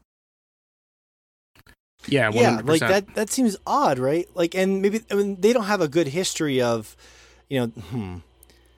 These are the things that studios you would think learn over time, right? So this being kind of a new foray for them. Although I guess I'd have to really dig indirectly into the team and like who's involved and what their experience is to to make that sort of statement. But you could surmise that you know these are the things that you're you learn when you make more products of a similar fashion or you create games for a while and this is kind of a new thing for them right so Yeah.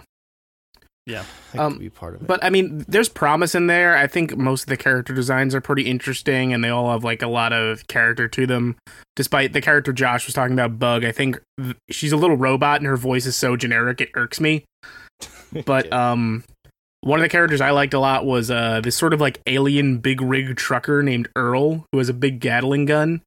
And he's just constantly talking about his kids, like to his teammates. be Like, you want to see some pictures of my kids? Mhm. Uh, just like all the truckers I knew that when I worked in a warehouse, and the first thing they did when they got off the truck at four in the morning, hey, look at my kids. It's great, man. Um, say Earl's great. I really like the shark character you guys showed me. Um, Uh, Jakar, like yeah, he's interesting. I, I played a lot of Earl and I played a lot of that character. Um, playing the shark character, I got myself fucked up a lot because he's a close range melee character, and hmm. as we were all still learning, I was kind of the main DPS in those rounds, and I would get pulled into a mob of an entire other team, maybe kill one or two of them, and have the rest of them clean me up. So we still have a lot of learning to do. What is Mm-hmm. the one thing that always like kind of scares me with MOBAs is like length and duration of matches. Like, what are we looking at here? Uh, what were we looking at? It was Probably on like the half hour. End. It was on the shorter end of MOBAs. It was not as fast as something like Heroes of the Storm, which is unfortunate because That's a sweet MOBAs spot for me. We need to speed up to that pace. Like I can't be asked to sit around for an hour long match like you guys keep on What- insisting we want to do. No one wants to do that. what seems faster and we played less of this uh zizzo ended up joining us at a certain point and we played the the four man squads with one random person. The when josh and i started we were playing the two man mode um which i think has the most promise because it's the most different and interesting i think. Mhm. Es- essentially you play as teams of two and uh you know you're fighting you know monster mobs that spawn on the map but you're also fighting other teams. And rounds kind of continue but the more interesting part is there's no respawning in that mode. Um so if like say i get i get killed and josh is still playing if josh comes across another solo player he can choose to make a temporary alliance with him um and then they become a team until the final round Oh, uh which i think is that's an interesting mechanic Is that like the well? That's gonna ask you like what the big hook was because like for example, when I played Warzone, I was like, okay, the hook to this is mostly the um, what's that thing called? The gulag? are- the Well, I don't know. gulag, I don't know if. I'd say that's the hook. It's the new thing. Like the Well, I mean, gulag's not the whole reason I'm playing the game. No, but I mean, like, if you were to, you, other than that, you would just say it's a Call of Duty Battle Royale game. I mean, like, the hook that makes you, like, if you want to stand out to somebody, like, hey, we made a Call of Duty Battle Royale game, and I- I maybe, get- like, I get what you're saying. I just think hook is probably the wrong, wrong phrasing for that. I like it, it's the it's the thing it's doing differently. I, I mean, even the four man, even the the four player matches are a little different. Like it doesn't play like a normal MOBA. Um, it's objective based like a MOBA, but it's two distinct teams of four, sort of just approaching. It, only the objectives is essentially what it comes down to. Instead of having a permanent, this is what you do to win the game sort of other thing going on, and then um, it's like there are set areas where you're going to have a team fight, and uh, It's a matter Like, of leveling and prepping for that Mhm. team fight to see like who's going to capture that objective and come out on top. yeah, do you guys know whether it's just from, like, uh, hearsay or articles or, or just the Steam feed, like, how this game is doing player count wise, activity wise? We didn't have a lot of Uh, problem getting matches. yeah. The matchmaking seemed to go fast enough. It's hard to say because it was the first day of it. So Yeah. I mean, drop off is going to be the biggest thing there. Whether it's still going to be easy to get matches, you know, in a week, in a month. Um, but it seemed to work really well. Um, at least from you know everything we played. Valorant's going to be lot- down for four days soon, so here's their chance. hmm Yeah.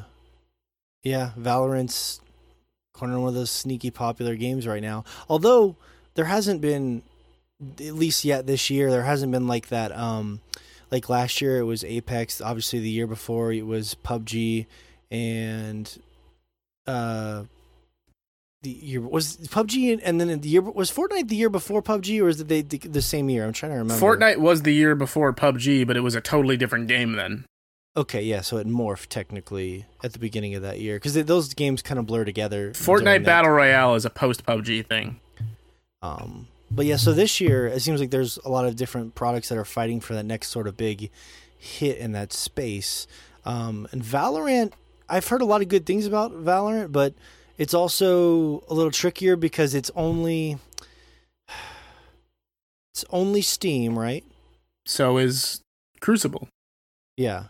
Um, and I don't know. I guess I'm just saying from the outside, I haven't seen the ripple effect that I saw with some of those other games. Yeah, Um, I'm. but does yeah, I still haven't had a chance to play Valorant, but everything I've seen Um, of it looks super slow. Like basically, I mean, like they've done a lot of stuff to speed up the, you know, tactical shooter, but it's still a tactical shooter, so it's going to be played extremely slow. Just because. Well, it's uh it's entering full launch, I think June second. I'm just gonna Mhm. wait for that at this point. Um, that seems smart for the yeah. MMR and everything to reset, and then I will totally give Valorant a shot. Yeah, and that's that's probably just gonna be it's Valve, right? So it's just gonna be PC anyway. more It's than likely. Riot. it's Riot. Yeah. Oh, it's Riot. Oh, I thought it Mhm. was Valve for some reason. Weird. That's cool. I think Val- the art style in Valorant looks kind of interesting. It was different than I expected. Um, Well, you thought it was Valve, so that's why. well, it's like kind of like a futuristic kind of like unless I'm thinking of a different thing, isn't it? Like kind of futuristic cyberpunkish kind of a thing, like aesthetic, like neonish colors and Um, A lot of the characters are pretty varied. I, I don't know. See. Some more like I- the art direction. Hold on, I'm pulling up Valorant right now. I'm just curious what. Fi- yeah, I guess I don't really. I'm trying to find a good way to describe Valorant. I, I don't know. I think Or- I'd kind of peg it as pretty Half Life mod. That's fair. yeah, I see what you're saying. I was just looking at the art as opposed to the, the actual in-game art. I was looking at like the promotional art, which has like that, which actually looks really really nice. But you're right. If it's the actual gameplay, looks more like what you're saying, Josh. Which is basically what it is, right? Yeah, I mean it's That's yeah, what it it's, it's Counter Strike again. yeah. But it's Um, Counter Strike dressed as Overwatch. yeah. Yes, yes. Which for some people I know is a dream come true. Like talking to um, Jeffrey that you were just mentioning. Yeah. like, he's in love with it. So yeah. And we did. Check- Uh, he he he managed to play a few rounds of. Uh, I, I definitely said this already, but he played a few rounds of Crucible with us uh, on stream the other night, which was fun. cool. So you guys are where are you going now with this game? Intrigued? Okay. Uh, like where, I'm gonna- where, where? I mean, I'm intrigued. At least I need to learn the characters a little bit more. But if if Josh is in for, it, I'll definitely will find time to play more of it. Yeah, I'd like to play some more of it. It's been it's been fun. It's a it's a seems like seems like it's gonna be a good game to like pick up and play with friends. Totally. Um, I think the um, big biggest thing is us both finding characters we um feel comfortable with, especially hmm two that we feel comfortable using in conjunction in that duo mode. Yeah. Yeah, like Yeah. it the I do like that it has multiple team size modes. Um, Yeah. just like right off the bat, which made it really easy just to hop in. Like, oh, you've got one other friend, hop in here, do this thing. Which Um, is yeah, exactly. We started and we were like, oh great, there's a duo mode. This way we can not be like ch- choking and having fucking up some other people. Mm-hmm. Cool. All right, Crucible. Um, and again, as we segue here to closing the show, the last ten minutes or so with these polls, and these are some epic polls. Uh, I want to thank all of our patrons that support us, and again, Patreon.com um, is where you can go to support Sword Chomp, be a chomper, be a VIP. Uh, just five dollars, and you get access to a top secret Instagram page, uh, Discord channel, and you get to support you know, a bunch of us busting our ass to make a lot of fun content for you. So thank you to all our patrons, and uh, you should check it out. Very much worth your time. Um, okay, so this is a fun one right off the bat, guys. We didn't get to talk about this, so I had to do a poll, so we could not forget it. I asked our community how they felt about that PS5 demo, and uh, I don't know if you guys have seen it, which I'm assuming you have, but they just keep talking about triangles, triangles, triangles, um, billions of triangles. Um, and I'm sure Josh understands the technical reason for that stuff. For me, I just hear triangles and uh, make a poll out of it. 70% of our audience said, Oh my God, the triangles. 30% of our audience said it was okay. And again, we run polls every Tuesday on the Sword Chomp Instagram. You vote, we talk about them. So, what did you guys feel like? How'd you guys feel about that thing? Um, how'd you feel about the It was impressive. it was super impressive. Um, Yeah. I um I I was mesmerized by it. I understand it's a tech demo first and foremost, so I take it with a grain of salt, but man, that that opening sequence when you're in the cave and everything is happening in there, like my eyes could not fucking handle what was going on because like there's so much happening. So, yeah, it was it was it was impressive to see and uh it, like I'm kind of it was impressive to see, but also at the same time, to me, it's it, it made me kind of sad in some ways because I was like, we're pushing gaming so far to this point of realism that I feel like that's kind of for me not as exciting in in a lot of ways because there are a lot of games that have released and it's like, oh cool, they're realistic. That's not what I want. Like and I, I this is where I am gonna sound curmudgeony. I said I was I wasn't gonna earlier in the show, but I am gonna sound curmudgeony here. Is that that's why I like the era of gaming that we grew up in. As they were trying to push towards realism, they also realized, okay, well now that we have access to do all these things in gaming, we can do whatever the fuck we've ever wanted to do, and they create this these fantastical ridiculous ideas and then you get really quirky games as a result and mm-hmm. I feel like as this pushed to towards realism is being furthered and furthered, that it's gonna create like a more divergence of people not wanting to be creative with it and just pushing towards the most realistic approach that they can get. Which I understand that that that's not the case for every studio, and there's still tons of studios out there being creative. Um, I totally get that. I just yeah, I'm being a little bit curmudgeony and worrying about things. I guess I don't really need to worry about, but I still worry about it. Yeah, I I do think that was about the least impressive thing they could have possibly shown us about what next gen gaming is going to look like. Like, Because oh, it's not gonna look like that. here's a bunch of brown. You, you you guys like you guys like dirt? Um, like okay, that's nice, guys. Dirt. Um, I love dirt. The the interesting thing about it is actually has like the demo was whatever. Like the, the nothing was interesting about that. The the tech side of it was cool because a because it was on the PS5, it streamed in those textures very quickly.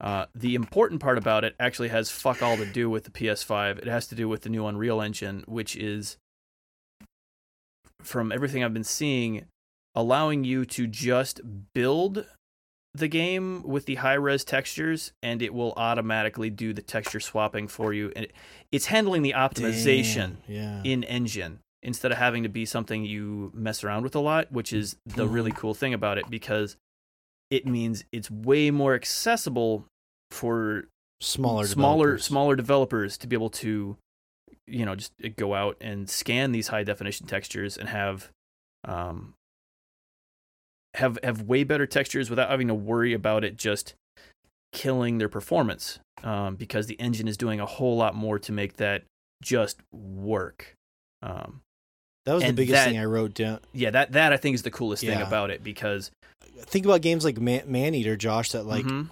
are going to look amazing. Even even low budget games will look amazing potentially. potentially if if yeah. if the tech works the way they're saying it does uh, uh, if the automatic uh, figuring out how to stream in those textures Mm-hmm. works as seamlessly as they're saying that's awesome because that makes Yeah. development The- easier for everyone and that the Naughty that is Dogs of the world will still they'll take that and shatter our minds, but it's nice to know that even the smaller companies can you can pick up their game and be like, damn, this Mhm. looks nice. You know, Looking That's fine cool. as hell. You're looking fine. I would say that. Um, I would say this to people like Shay, and I think that's a fair point. I also thought that was a lot of brown for an opening demo, although, and the water, ironically, was one of the least impressive things in that whole thing.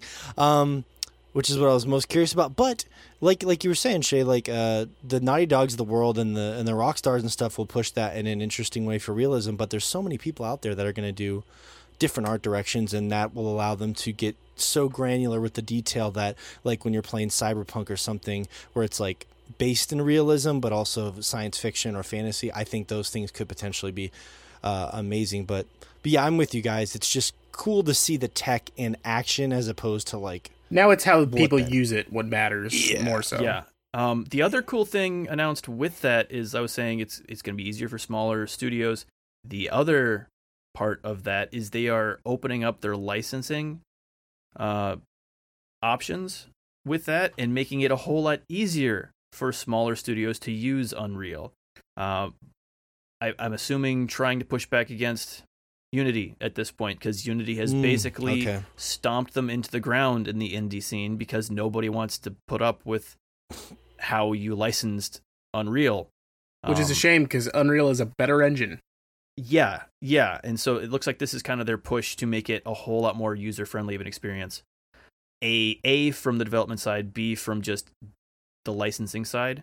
Um and so, so yeah, I, I I think I think that was just from that was what stood out to me the most is just kind of seeing the direction they're taking the Unreal engine moving forward. So Unreal 5 on PS5 will create about 20 million triangles per frame, which ends up in triangles the size of pixels. The engine's spatial audio capabilities also promise calculations of the room geometry to create dynamic sound as well. Yeah, seems cool. Totally. It- It's nice to have something because we don't have anything for these fucking systems yet. We don't even know what they look like. We just want something at this point. And I know exactly what the Xbox looks like. What are you talking about? Look, looks like the rest of them. It looks like a box. Looks like dog Oh, shit. Yes, we do know what the Xbox looks like. I'm sorry. Um, looks like a large mini fridge.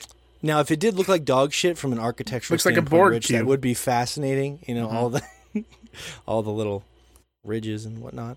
Um, all right, so this was a fun poll as well. Uh, me and Rich flung shit at each other to the uh, chagrin of our audience, and we ended up with a split vote. But uh, I think this will be a fun way to do this. I'm going to defend Rich's take, and then I'll see if you can defend mine. I'm not going to do that. Uh, I, I will say, sure, his take might have upset you, but remember this: he did not say that Joker was a bad film. He said Yes, I he did. didn't enjoy. I said that. I Hold on, said- I'm trying to. God damn it, Rich! I'm trying to help you out. He I don't said- want your help. It's a bad movie. He said he didn't enjoy it. He didn't say it was, you know, poorly created. He didn't say the performances were bad. He did not. Well, and he just threw this all down the river. Now, I was just trying to defend you by saying you didn't enjoy it. it Didn't give you what you wanted from Joker, but you didn't actually. Well, I don't- say don't be was a dishonest. all right, this isn't going well. Um, um, Joaquin Phoenix is a treasure, but you know he can only work with what he's given. Yep. Well, think about how difficult it would be to win uh, an Oscar for like a Joker character after Heath Ledger. Like you. Well, that really have wasn't a Joker blow movie. They just remade The King of Comedy. That movie exists. We didn't need to see it again. I've never seen The King of Comedy. It's the same. You have you seen the Joker? It's the same movie. I have seen Taxi Cab though. I um. It's the same I know. movie except nobody's Taxi, wearing sorry. clown makeup. Is it called Taxi Cab? Taxi. It's Taxi. Um, but no, I as someone who's known you for a while, like I as someone who has like a cursory um sort of appreciation for the Joker, that's I don't know a lot about the Joker, so the way I've always imagined like a realistic portrayal of the Joker would have been something like they did in the movie, so that's probably was why it was interesting to me. Um, yeah, I, I, I mean, as much as I'm gonna sit here and be like, "Yo, that's dog shit," I like 100. percent Like the reason I walked in the movie, I'm like, I didn't need that. That's not. That's not the portrayal of that character I want. What? So what is it about the Joker? I was thinking about this a lot this week because I was I was watching the movie again and I was just like mesmerized by it. But I'm like, what is it about the Joker that you like as a character that they didn't give you in this film? Um, particular? well, for one thing, the most interesting thing about the Joker is I don't want to know how he became the Joker. Like Uh-huh. giving the Joker an origin story defeats the entire purpose of the character. well, the the way I was thinking about it was He's that supposed That's to be like this giving Darth random. His, Yeah, well, his, uh, yeah, that'd be his insane. backstory as well.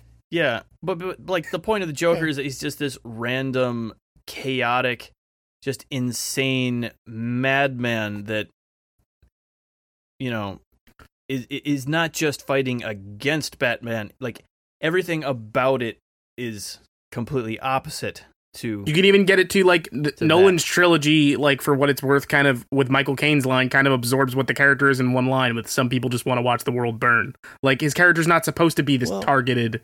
Yeah, and then Like- finding out the reason he wants to like oh, he has political reasons why he's doing No, no, he doesn't. That doesn't make any fucking sense. Like eh.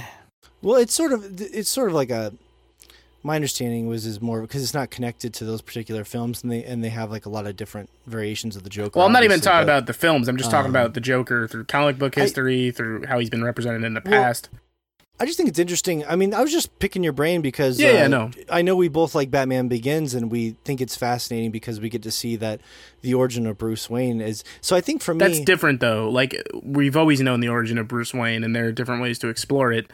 We're not supposed to know the origin of the Joker. That's a big part of his character. Is he is just this madman.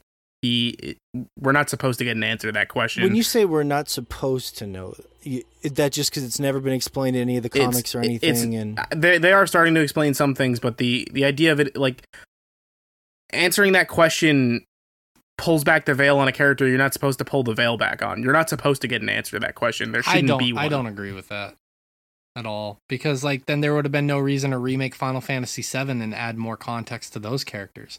Granted, there, it's a, boom, it's a little bit of a different Don't comparison, think but you understand what boom I, means. I Are you are you Yeah, a I don't ghost? but um i just i feel like if this if you didn't want context to the origins of the joker then this movie's not for you and that's simple and i think that's what you're saying Yeah, that's what I'm Rich, saying. Yeah, I- yeah. yeah exactly. And i think that's fine. I think that's fine if you don't want joker's origin story. That's perfectly okay. I think that for me it was interesting as someone who's kind of not heavily into comic books or into um comic book movies. Like it didn't like the I've never really gotten into that. And to see this um iteration of the Joker was interesting for me. And I think that it was less so interesting that we see the character devolve into what he becomes or evolve however you want to look at it but a lot of the It was social devolve. yeah well you know, there uh, incel movement Josh remember I'm trying to No, no, avoid it directly is like address- that's why I don't need to see this. I survived. Society Gamergate. made him that way, Oh, Josh. you haven't seen it yet, Josh. Okay, no, that's fair. No, no, and, that's and what you I'm don't have to see it. It's I survived I thought you had seen Gamergate. it. There's sorry. no reason to to I you don't need to see Game. that again. Like we Spoiler we've alert, been on the Josh. Society made him that way. Yeah, yeah. I just no, I think what was interesting is a lot of the um social commentary that was there.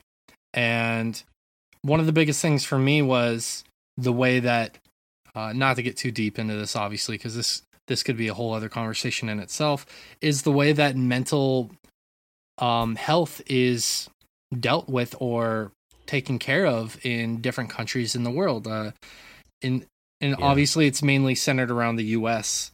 Uh, yeah, agreed, Josh. It, the social commentary is very similar to Fight Club as it is in this movie. I would Yeah. agree with that. Um, Yeah, and and both of them kind of don't quite get across that the main character is the bad guy well enough.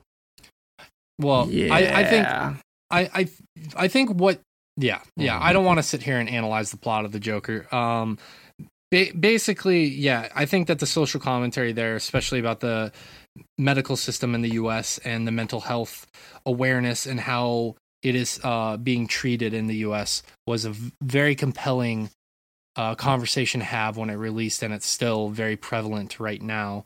I think that was the biggest takeaway for me from that movie. Less so about the origins of the Joker. I felt like, if anything, um, the Joker was kind of a vessel for that conversation. Well, no, I agree with Shay 100%. And that's the thing. There's already, the way I look at it is, Rich, you've already had, there's already been so many interpretations of the Joker. It was nice to get sort of this interpretation. a interpretation. boring for me. one?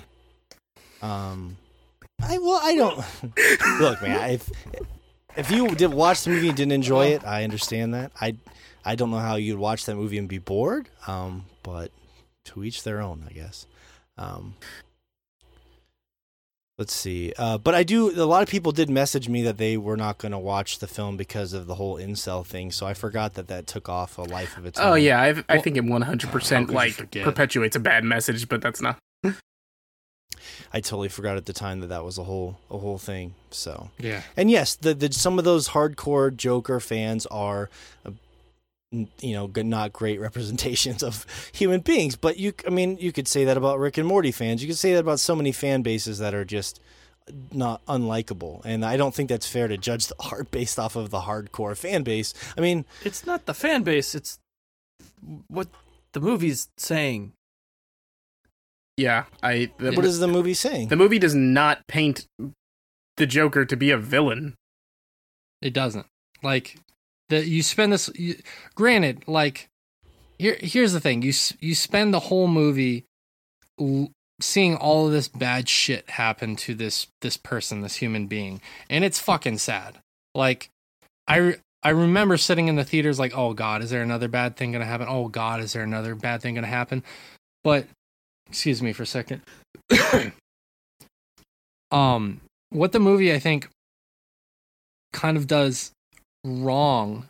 Um, not to say that it is a bad movie. I'm just saying, you know, to be objective about it, is that because all these bad things happen to this person, it's kind of justified that he becomes who he is. And there, there's not enough commentary in the movie to say, you know, like this character, even though it turned out this way, is not the right way this should have been handled. Like there was not enough commentary Yeah. on that. If you look at something There's like not I- enough there. this is this is going to be a very weird comparison, but if you look at Ori and the Will of the Wisps, and you look at the Shriek character, um, Shriek has this horrible, horrible backstory, and um, and this this is a slight spoiler, so I apologize. When you get to the end of the game, there, uh, Shriek's story doesn't end well, period, and that's the most I will say about it. And but it, the way they handle that in the game is like that character, even though had such a horrible um origin story, does not justify the behavior of this character throughout the game. And when you look at treated as their choice. right, right, exactly. And in this deciding game, to do these bad things. yeah, yeah. And sorry, in this movie, it just it feel it felt like all these things are mounting and piling up, and he had no choice. And um, you know, like it's completely understandable that the Joker ended up the way he is. And it's like, well, then you're kind of in a way, you you know, enabling that behavior, you know, by pushing forward this this idea. Um, it- but then nothing's done to paint him as a villain in the end, which is I that's think what what I'm saying. saying. That's why Shay, I'm yeah. saying it enables at the end of the day. Interesting. See, I was yeah, I didn't I didn't get that, but I see where you're coming from. I, I guess Yeah, whenever like I I- watch I- it, I Yeah, I don't know. I got the impression they're like, oh, he's the Joker. Everyone will know he's the bad guy, so we don't need to explain that he's the bad guy. Um, which isn't the case. Like if you came out with a movie, you know, about Charles Manson or like it, some other mass murderer, some other horrible person that everyone's supposed to know as a horrible person, but it didn't paint them to be a horrible person. Like the people movie sort would of wonder, hey, why does it seem to make this guy What's the message? like a Yeah. completely reasonable person? It- Um, but it does paint him to be. it doesn't a though. It sort of ends with him doing a victory lap. But but here's the thing I think people miss about this. Like the when you're dealing with mental illness in particular, like a lot of it from what I was seeing was like in his mind, especially when he was on the, the car at the end, all those people riding and stuff. He's like smearing the blood into the smile on his face and I was like, Oh my god, that was crazy. And then like in his mind He's sort of having this vindicated moment of triumph, but nobody else in the world believes that he's a killer. But that's still what we're a shown. person. But, but We're not again, shown that. But the audience is intelligent enough to understand that. I don't No, think they are. they are I don't think they are. No, they are not. Don't well, I'm know. talk- I'm oh, I'm talking to you guys. Like you guys understand. And we're talking about a bunch of incels. yeah, but See, we're talking uh, about not liking it. no. Uh, I mean, other than Shay, but like, But Point you haven't being- seen it yet, Josh. no, point being, Joker fans are insane enough to think that Jared Leto wasn't horrible at being the Joker. Like th- this is this is this is the sort of person we've got to talk to here. Like Look, you you you can't Rich has a- not Rich- make it painfully obvious that Joker's the bad guy and assume tape, Rich, anyone to pick up on it on their own. No, I agree with him. I agree with him 100%. Well, I mean, I yeah, I just for me, I didn't feel that way at all. I was like, I don't see how you can leave this movie not feeling like I, they're not. I don't think it's about like bad or good. It's just about telling the story. And obviously, anyone that murders people is bad. And if someone leaves, the, I'm not trying to have a conversation with an idiot incel or a one percenter. I'm having that's a who we're conversation with talking about. people. No, I'm talking about you guys. I'm talking like when you watch that movie, Rich. You're not feeling that. yeah, no, but we're, because we're we're trying to explain to you why it's problematic. And it's problematic because the way a large swath of people like that will interpret it.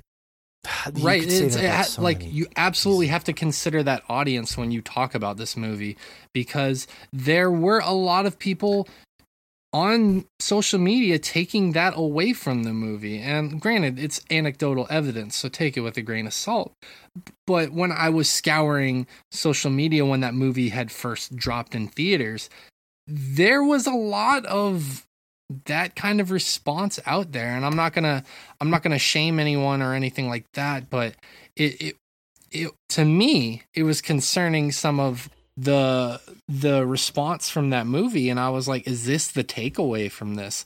Um and it kind of concerned me to want to see that. So granted i think i think it's a little sorry josh. I think it's a little harsh for josh to judge this movie without so harshly without ever having seen it.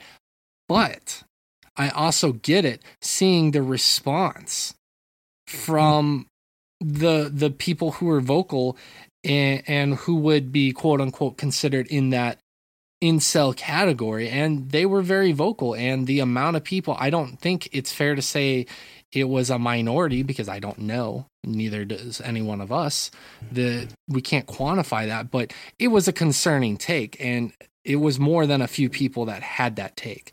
And if Yeah. that And movie I- is at I- all perpetuating that idea, which in some ways Yeah. it could be interpreted as that, that's an issue.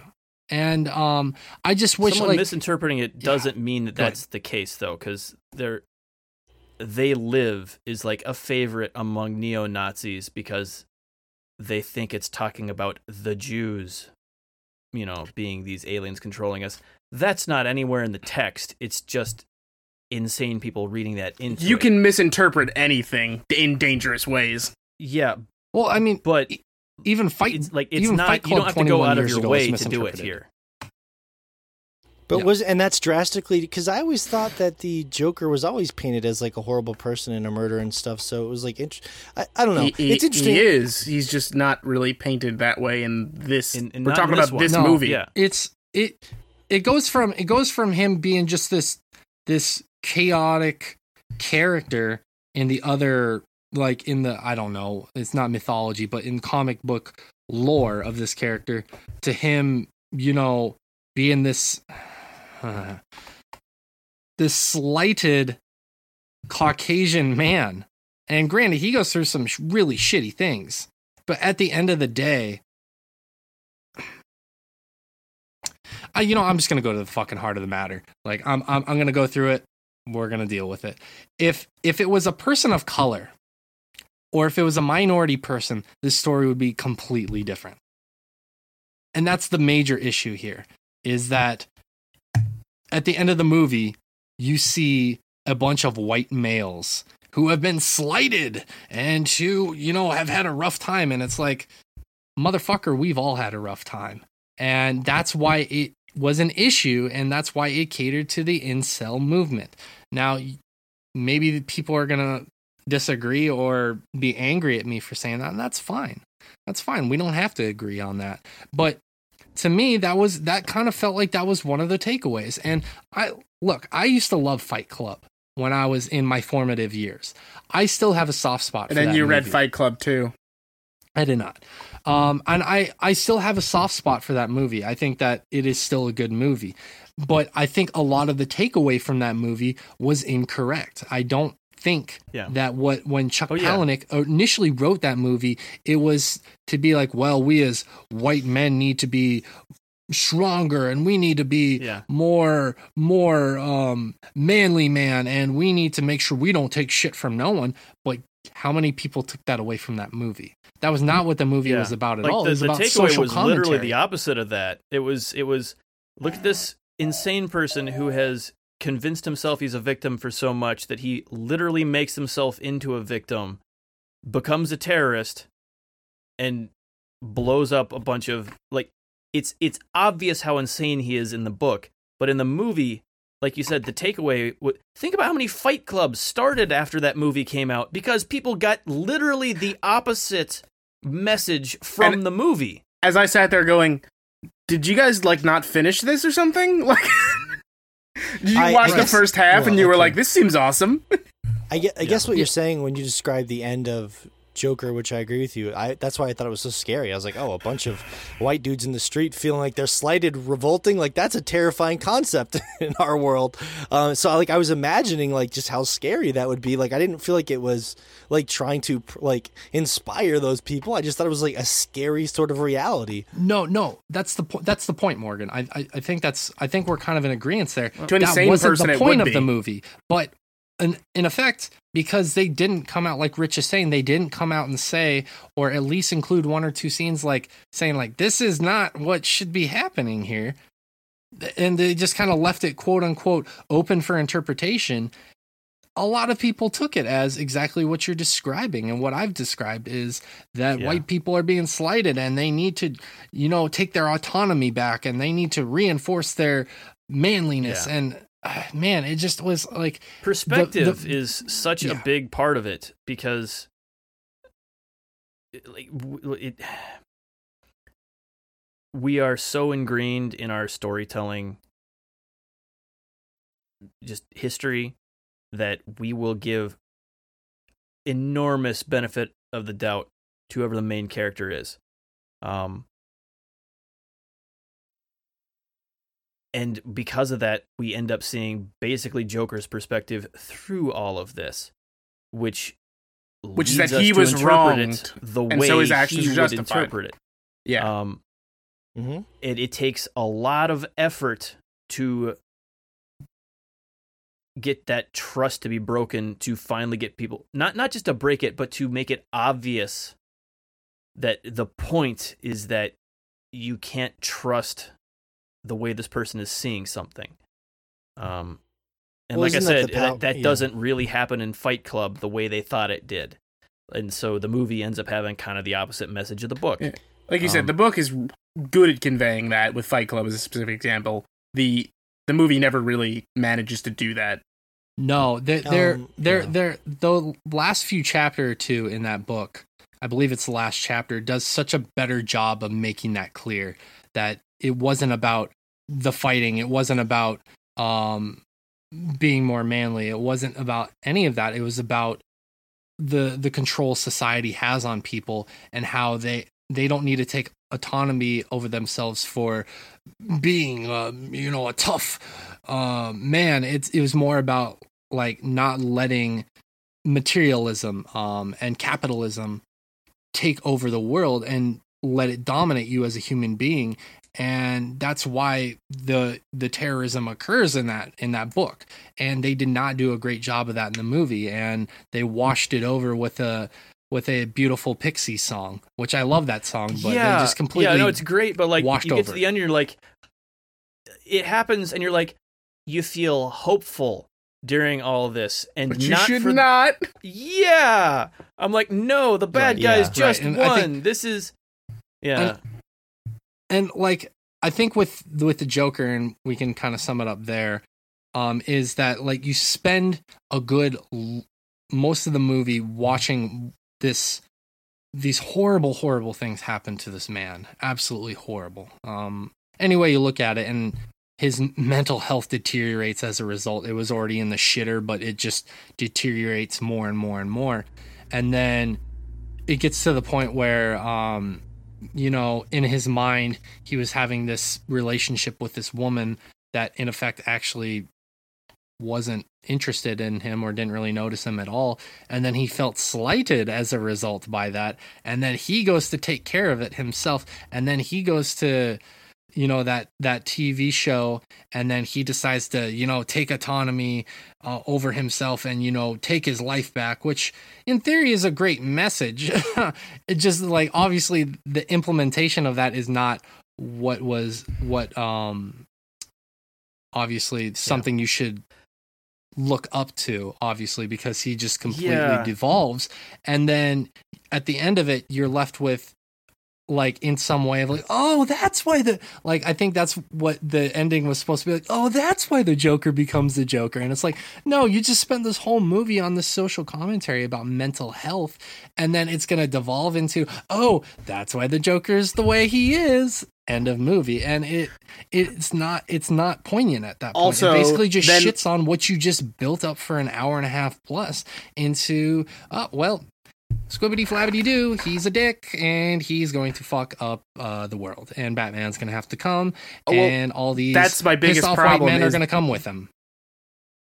that that last scene does like this whole like if you want to be like well they're being poignant about mental health I go yeah well you kind of toss that all win- out out the window when during the climax of you're like also this kid's batman you're like Yeah, well I, all um, right what are you trying to do be a don't know, comic book or tell a poignant story about mental health Backing away from this, but revenge stories are difficult that way because for them to work, it needs to make sense why someone would want revenge. But if they do that, it justifies what they're doing. Um,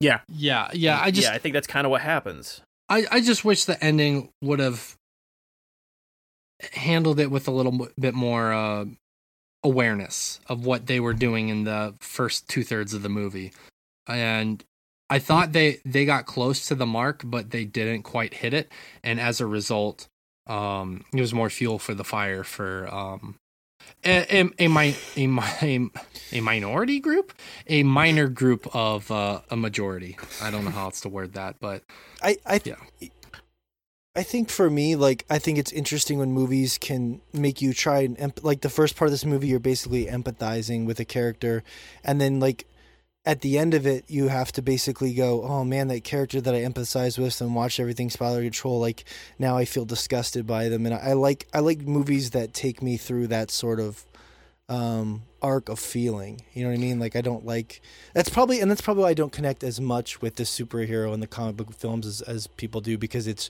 generally not aiming for anything powerful it's just trying to be a fun movie it's Yeah. like hey let's just have a fun time And, And I, I think that's kind of the problem like, of this movie's what they went through here.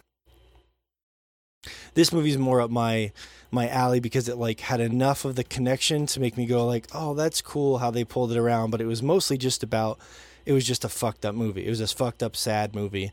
And people some people come to me and be like well if you took the joker out of it it's just this or that. I'm like no.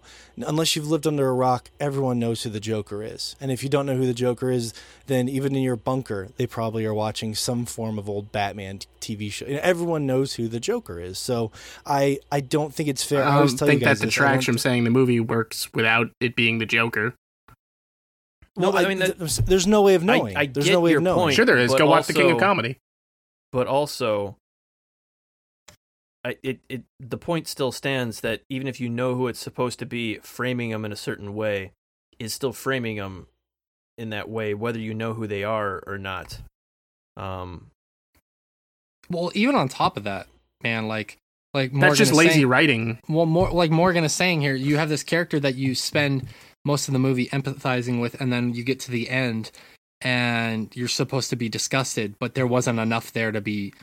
In a weird way, in the in the world that this this movie built, you're not disgusted enough. Like you are, but you aren't because at the end, it like he gets a little bit of redemption at the end, and it's oh he finally found his place, and it's like wait what? like he he does this string of bad things. Like obviously he murders people in his apartment. He goes to that woman's house with her ch- uh apartment with her child. You don't truly know what happens there. It's kind of left ambiguous in some in some way which i think was better that they did that because if they went into detail yeah. But um he goes on the air and he murders that talk show host.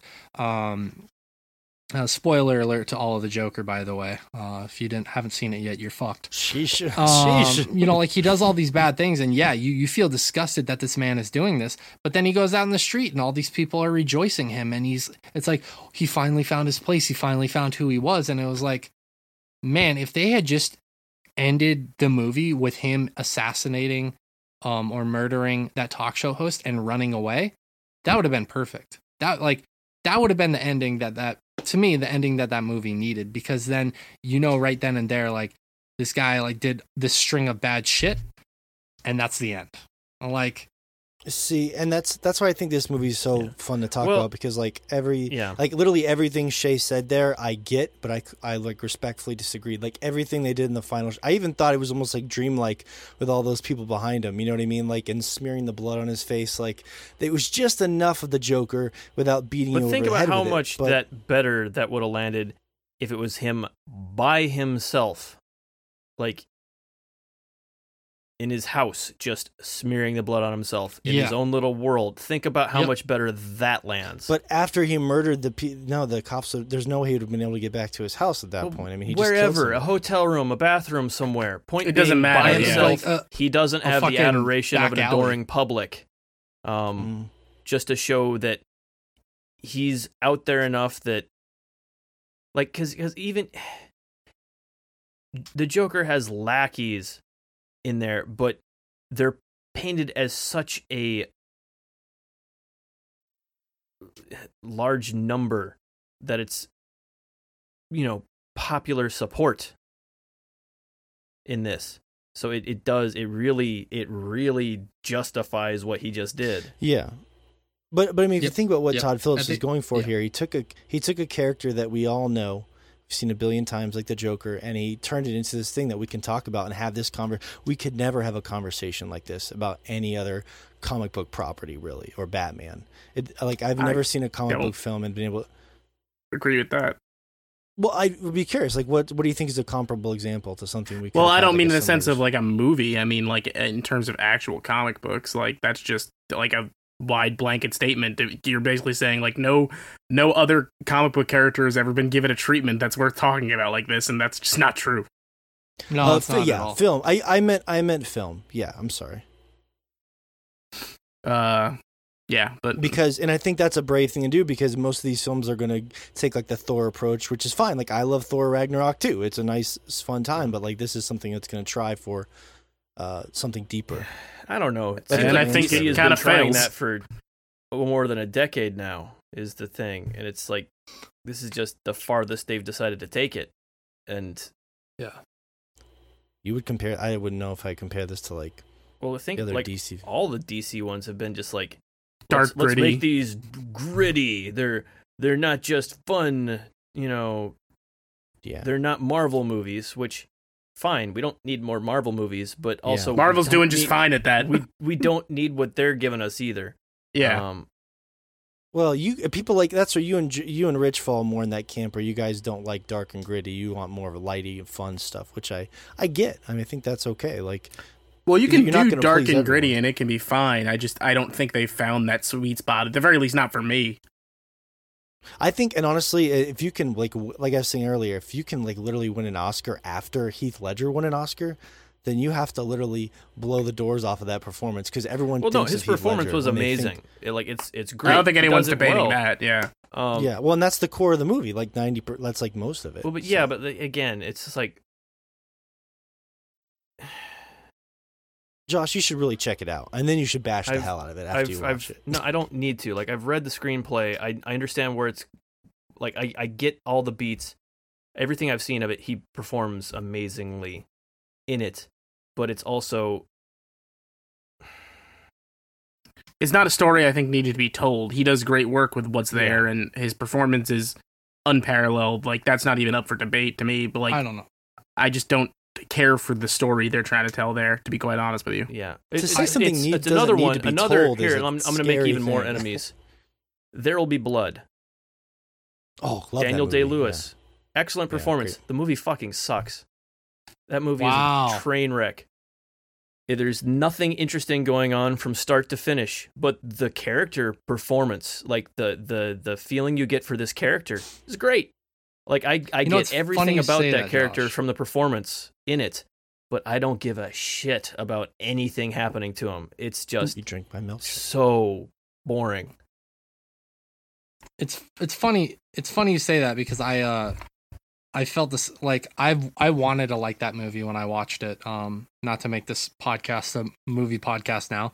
Oops, all movies, but um no like i felt the same way about that movie like i i love daniel day lewis's performance and paul dano and i really wanted to like that movie but yeah there i think the scene that got to me in that movie was like when the uh the oil field like that oil rig starts is on fire and like it's just 10 minutes of him walking back and forth like i don't know what to do and i was like the fuck is even going on in this movie? But uh to bring it back to the joker and then we can wrap it up um I I think that there was a compelling story there to tell. I I, I don't agree with Rich on that. Um, I don't agree with Josh on that. That there wasn't a compelling story there to tell. I think it was compelling. I just don't think that the full implementation of it was great. I think that it kind of got It stuck. didn't stick it, the it got, landing kind of got you. stuck Saying in it's not compelling might be- wanting. Go ahead. I was like saying it's not compelling might be the wrong way to to phrase it. Um, it didn't like Morgan saying there. It didn't stick the landing for me, and to be quite honest with you, it it, it wasn't a story that I was interested in seeing to begin with. I, Yeah, I mean that's. I I, I think yeah. I, I think that's compelling. I think that's what compelling means, but like that's splitting hairs. Um, I I just I felt like it got trapped a little bit in between trying to be this movie about social commentary while also including this iconic character that so many people love. And at the end of the day, um, the social commentary was put aside for the character, and it felt sad because up until that point, I was like, it's really cool for them to take this iconic character and use it as a vessel for social commentary, and then for them to just kind of throw that away at the end of the movie was completely unrewarding. Um, and I, I still think that that story was com- interesting enough uh, to be told, and I liked, I really liked the first two thirds of the movie a lot, but um, yeah, just that that last little bit just kind of ruined what they were building towards. And Joaquin Phoenix, uh, his performance is sublime. So Yeah. It's interesting to see how, how all over the place we are, which is a nice way to end this because um, I think the perfect way to segue, because I know a lot of people were upset with how I felt about the Final Fantasy VII remake story was. Uh, so there, so I love Blade Runner, and I the new Blade Runner is so amazing. Like it blew my mind. I, I don't know if you have you guys seen Blade Run, the new Blade Yeah. Runner. Um, I need to. And, like, I I was- haven't watched it yet.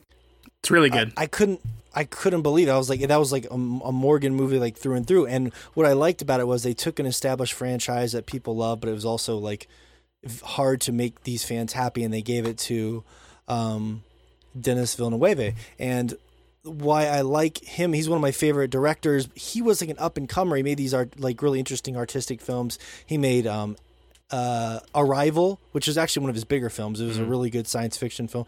He made um, Prisoners. He made Enemy, which is a, a film where Jake Gyllenhaal has a doppelganger, and it's a really dark, creepy movie that I love. Also and- played and by they- Jake Gyllenhaal. Yes, two two Jake Gyllenhaals. it's like the the Nicolas Cage and Sicario. Like he and they said, look, we're gonna and he's making Dune, which looks fucking awesome. I'm very Um, excited for that, Dune. That sounds really cool. Yeah. And he and they said look we're going to give you we're going to give this new up and coming artistic vision to someone because we know he's going to do something really cool and unique with it and i just wish that like square had maybe given the 7 remake to someone with known for a little more like artistic flair like a yoko taro or something like that who was interested because that's the kind of stuff that i'm personally more interested in. Um, whereas like i feel like with nomura he's sort of like a face value block summer blockbuster kind of a guy. Like tetsuya nomura he's you know the kingdom hearts guy he's going to give you the summer blockbuster kind of a story which is fun and fine. Um, but you I think Kingdom Hearts is a more- summer blockbuster? Yes i do very much I'm so. uh, for what, what, wh- Where did this come from? I'm so confused right now. Where is this coming from? We weren't talking about Final Fantasy VII at all. Well, that was the other side of the poll. With my, Oh. the, the people were voting between. We tied. People were voting which whose take they didn't like the most, Rich's Joker take or my um, Final Fantasy VII remake story take. And that's also another misconception is that I think the whole game is bad, which is not true. I think the the music is is great. I think the combat is fine. I think it looks mostly great. I don't think the whole game is crap. When you hear some podcasts we have coming out later, and if you sign up for our Patreon and you get those extra podcasts, it's going to sound like I'm being a lot more negative because we basically have to break down the story in that game for like two hours. So you're taking the one thing I did not like at all, and I'm forced to talk about it for two hours. So just keep that in mind when you hear those. Um, but like, I just yeah, I just wish that they. That I was just using Blade Runner as an example of uh, like I like. There's a lot of like sort of people in the industry that I think like that's why God of War was so good. They gave it to um, Cory Balrog. fuck, and uh, yeah, and and it was the right person to give it to. You know, the right vision to head the thing. That's what I. That's the best way to explain how I felt about. Um, but there's hours and hours of that content if you want to go check it out. So, yeah, but what's what's going on? What am I missing? What is Josh Nothing. laughing about? it's not important. You you you know you know you caught it. You caught it as soon as you said it, didn't you? No, I didn't. I didn't catch anything. What's going on? Um, anyways, that was a fun poll, and uh, let's let's get out of here. Cory, Um, Cory, what? Barlog. There you go. You said you said Balrog. Yeah, I know, I know, and I immediately Okay. was like, I, as soon as I said it, as soon as it left my my mouth, I was just picturing fucking Gandalf, just like in the mines of Moria. Yeah, I mean a lot of yeah, the people involved are a big part of those things. So, um, all right, so uh, let's get the fuck out of here. It's been almost four hours because, of course, when we have nothing else to do, this is the shit we pull. Um, hope you enjoyed it. I want to thank Rich for being here from New York, for being here from Japan, Josh being here from Michigan. Of course, I'm here from Montana, and we'll see you next week for an all new Chompcast. Fly, you fools.